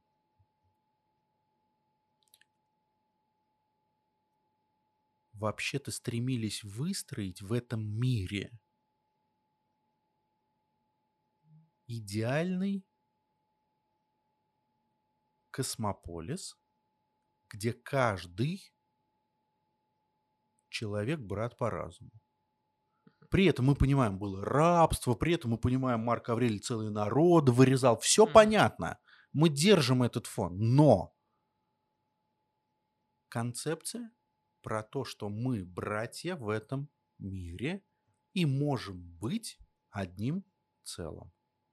Да, это не совсем коллективизм, как на примере, я не знаю, того же Китая. Это точно не древняя Индия, но здесь явно разговор про сообщество, причем коллектив. Причем стоицизм требует быть гражданином, то есть нести ответственность и исполнять обязанности перед всем социумом. То есть стоицизм – это целая философская история, концепция про то, как выстраивать друг с другом вместе полис, страну, мир, стремящийся к добродетели. То есть более крутой, mm. более лучший. И это можно сделать исключительно социально, исключительно вместе. То есть, понимаешь, при всем индивидуализме стоицизм про то, как быть гражданином. Ты не можешь быть один. Физически не можешь. А гражданин – это всегда содружество граждан, сообщество граждан. Это всегда союз людей, которые объединены одинаковыми обязанностями, правами и ответственностью. Они несут ответственность, исполняя свои обязанности и не, не убегая, ну, и обладая полнотой прав, ну, и действуя так, как обязаны делать. Mm-hmm. И вот этот вопрос, я точно понимаю, что обычно люди стараются обходить стороной. Не очень принято говорить, особенно в среде людей, которые хотят стоицизм преподнести как система, которая поможет вам прокачать ряд скиллов своих, ряд каких-то там mm-hmm. качеств. Вот разговор за общественность не очень приветствуется, потому что общественность гражданственная, потому что стоицизм учит быть гражданином. Это, блин, это сложно. Mm. Это многим даром не надо, потому что многие живут в своем мирке, и им хорошо, не трогайте меня.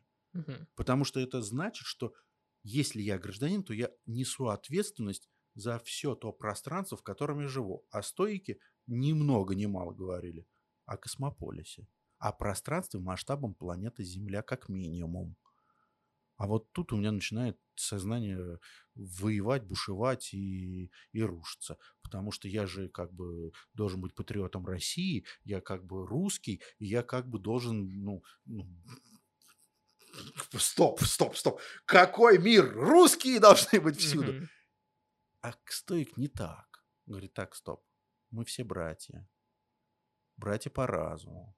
Мы все должны выстроить единый общий мир.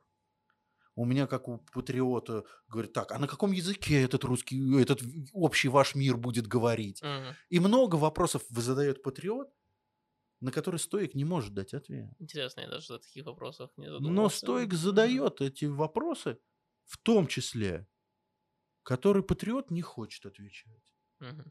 То есть и вот внутри у меня идет разговор между стоиком и патриотом. Но mm-hmm. приходит стойка и говорит, так, стоп, хватит херней страдать. Ты mm-hmm. гражданином стань для начала. Патриот ты тут сраный сидишь. Mm-hmm. Ты своей страной хотя бы займись для начала, чтобы потом говорить о, о всем земном шаре. Ты у себя-то порядок наведи. В голове хотя бы. С собой научись владеть. Чтобы научиться владеть городом. Чтобы научиться владеть страной. Ты собой-то не умеешь владеть. Что ты там... Mm. херню и размышляешь. Да, есть такой клинический психолог, я не знаю, если вы знаете, канадский, Джордан Питерсон, он да, учит там э, молодым мужчинам, э, как стать взрослым, и он там часто да, говорит, э, перед тем, как вы пойдете там протестовать или что-то такое, но это он на, про Запад говорит, э, сначала уберите в своих комнатах. Да, вообще чисто, прям очень практично. Вам не нравится? А у вас-то как? Вы наведите порядок у себя. В голове. Да, намного легче говорить, что у других людей непорядок. А, абсолютно, да, потому что, ну, это стандартная же история. Там да, я да, все вижу, да. как все плохо. Ну, а, это но... даже... И, и, и смешно всегда, когда ты на себя это ловишь. Ты да. думаешь, блин, кто оставил эту грязь, на всех наорал, потом понял, что это ты оставил эту грязь. Да, так и есть. Я хотел последний вопрос спросить. У нас есть десять минут. Я сейчас недавно начал, я постепенно это делаю, увлекаться минимализмом. Угу. Это прям разговор про умеренность. А, я, я живу просто, я снимаю комнату угу. у себя там в Питере, и у меня там второй этаж есть, и я там как раз должен типа спать, там матрас. но там летом невыносимо спать, там углекислый газ, жара, там нету ни, од- ни одного вентиляционного отверстия, так что там просто душнота максимальная, э, баня там наверху, так что сплю теперь, я матрас закинул вниз на, пол, на полу и сплю на полу, и решил так, ну тогда я второй этаж превращу в склад, то я смотрю, первый этаж, почти ничего нету, и я уже могу дойти до вот этого прямо экстремального минимализма, когда вообще mm-hmm. ничего нету. И все, я уже почти довел до этого. И когда ты там... У тебя там один шкаф, ты такой, ну, один шкаф, все, нормально, уже минимализм. Когда ты этот последний шкаф забира- убираешь, и ты видишь, что все, уже теперь ничего нету. Это совсем другое, чем да. когда там один шкаф еще остался. Um... Вы когда-то практиковали минимализм? Смотри, я не практиковал. И вот в стоицизме есть проявление добродетели как умеренность. Я страшно неумеренный человек. И минимализм в этом плане попадает в категорию крайностей. А стоиц... Я немножко... Чит, а... я, это, я неправильно, потому что у меня со мной это вещи наверху есть. Я понимаю. Они просто мои я, визуальные. Я понимаю. Их это нет. Называется уже наебать себя. Да, да, да. То есть, смотри, это человек обманывает себя. Нет, что я он... знаю, что они есть. В моей рабочей сфере, где я живу, да. их нет. Вот смотри, стоицизм Склад учит есть. Не переходить черту между, ну, черту от умеренности к избыточности, или наоборот к минимализму. Я никогда не практиковал минимализм вот как таковой. Я тренирую себя как могу, а могу я очень плохо, в умеренности в разных ее проявлениях. То есть я, например, крайне не умерен в еде. То есть я прям гедонист пищевой еще тот. И, но я, например, могу быть умеренным там. У меня был когда-то, была когда-то история, я зависал за просмотром каких-то там э, сериалов различных. Mm-hmm. Я научился себя останавливать, минимизировать. То есть я договорился с собой, что у меня есть несколько там сериалов, которые когда-нибудь раз в год или когда uh-huh. они выходят, я периодически их смотрю. Ну, в смысле того, как вот по мере mm-hmm. поступления. То есть, например, там эти, как они... игры, какие они там были, закончились. Ага, и, «Игра престолов». Да, и один из сериалов отвалился, да, но... Или, например, в одежде... Субботилось окно. Ну, то есть, да. Или, например, в одежде. У меня, например, в шкафу висит... Э, это очень любопытный такой гардероб, который я крайне редко надеваю.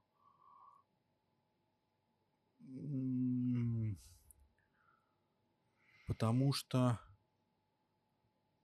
он, ну, не требуется. То есть я не стараюсь... То есть, понимаешь, есть такая... Ну, в программе, которую я веду с людьми, есть там целый на, блок, посвященный науке семиотики. Семиотика, которая объясняет, что демонстрируют те или иные знаки, учит людей читать знаки из человека, как он выглядит, что он говорит, как питается. То есть, ну, то есть внешние штуки прям такие интересные, наука. И я понимаю, что как стоик, я некоторые вещи делаю точно, а некоторые прям не доделываю. И вот, например, в одежде я... Прям был у меня разговор такой любопытный с самим собой. Я купил, ну, то есть классные кроссовки. И тут э, у меня... То есть я отходил там в них осень. И тут мне... Что-то они начали, ну, как, думаю, может, новые купить кроссовки. Uh-huh. То есть, не знаю, из-за чего у меня возникло ощущение, что я хочу новые Какие-то кроссовки. Какие-то материализм какой-то. И вот тут я такой, стоп, а с хрена ли новые ты хочешь новые кроссовки? Эти кроссовки что? Неудобны тебе стали? Они что, испортились? Ну, то есть, они функционально целые? Да. В них ходить удобно? Удобно. Они, то есть они нормальные, да, нормальные. То есть, они, то есть внешний вид у них нормальный? Нормальный. А тогда зачем ты ходишь сейчас в кроссовки? Вот зачем? Угу. Вот что ты, то есть какая страсть в тебе сейчас работает, чтобы ты пошел и новые кроссовки купил? И вот такие вопросы я себе задаю. То есть я иногда себе задаю такие вопросы по вечерам, когда э, во время ужина, после ужина я, например, хочу десертик, тортик какой-нибудь, да, я себе задаю вопрос, так, а кто сейчас тортик-то это хочет? Ну, остановись. Иногда устанавливаюсь, иногда, зная, что будет такой разговор, я остановлюсь, стараюсь не проговаривать этот я... разговор. И вот в этом плане, понимаешь, минимализм, это, на мой взгляд, я могу ошибаться, это крайность, куда тоже не стоит заходить. То есть это не значит, что у меня должны быть всегда одни кроссовки. У меня не, ну, то есть у меня несколько пар кроссовок. Но вопрос в том, что покупать их каждые там три месяца, uh-huh. это бред. Вот явный бред. Uh-huh. Или, например, ходить три года в одной паре кроссовок, тоже явный бред. Uh-huh. То есть делай с умом все. То есть вот, например, ты... Если бы мы были у меня дома, у меня на столе груда, вот, то есть просто груда книг. То есть, и все они лежат так, как мне надо. Mm. То есть, и вроде бы избыточно, но ни черта подобного. С этими книгами я работаю. А вот в шкаф уже избыточные идут. И вот кажется, что на столе много книг, а я понимаю, что для работы мне сейчас это количество необходимо. А вы думаете, вот это вот... Э, есть какое-то стандартное, типа, знаете, там... образы даже на этом, вот этот, на этом спектре от минимализма до, я не знаю, там, когда люди засырают всю квартиру, или для каждого индивидуально? Ну, давай так. Я думаю, что минимализм, минимализм, наверное, рознь. То есть я думаю, минимализм тоже имеет какой-то разумный... Э, то есть давай так, вот я не, я не уверен, что минимализм – это когда голые стены и одна надувная кровать. Uh-huh. Я не уверен, что это минимализм. Uh-huh. Я думаю, что минимализм имеет какой-то не, минимализм стиль, это... дизайн. Мне кажется, минимализм для меня это эм, начать типа с нуля, и потом уже осоз... осознанно и разумно добавлять.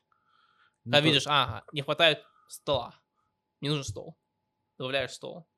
Понимаете, типа... Uh-huh. По мере надобности. Да-да-да, но очень осознанно задумывайся о том, как вы, допустим, с кроссовкой. Это, это прикольно. Это прикольно. То есть, ну, тогда ты понимаешь, как... То есть, это процесс заполнения пространства жизненно важными угу. инструментами. Да, да, да. Так, ну, это, это прикольная вещь. Я это приветствую. Вопрос в том, чтобы в какой-то момент не, не забыть это, потому что человек же очень да, быстро потом на, зарастает. На, на да, абсолютно. Да, я хочу сейчас лестницу, как предупреждал, лестницу разобрать, чтобы лестницы больше не было. И потом буду просто подтягиваться, заставлять себе еще форму привести себя. Забавно. Блин, ну, была очень классная беседа. Спасибо. Вам спасибо. Мне очень хорошо провел время. Очень быстро время прошло, и я очень много что полезного для себя узнал. Я рад. И э, я надеюсь, вам тоже было весело. Спасибо. И э, я надеюсь, мы еще раз как-то встретимся. И я думаю, что, возможно, я в сентябре буду в Питере. То есть, если буду в сентябре в Питере, дам знать, встретимся. Ну, тогда мне нужно будет что-то придумать, что еще можно спросить. Это не вопрос. Спасибо большое. Хорошего дня.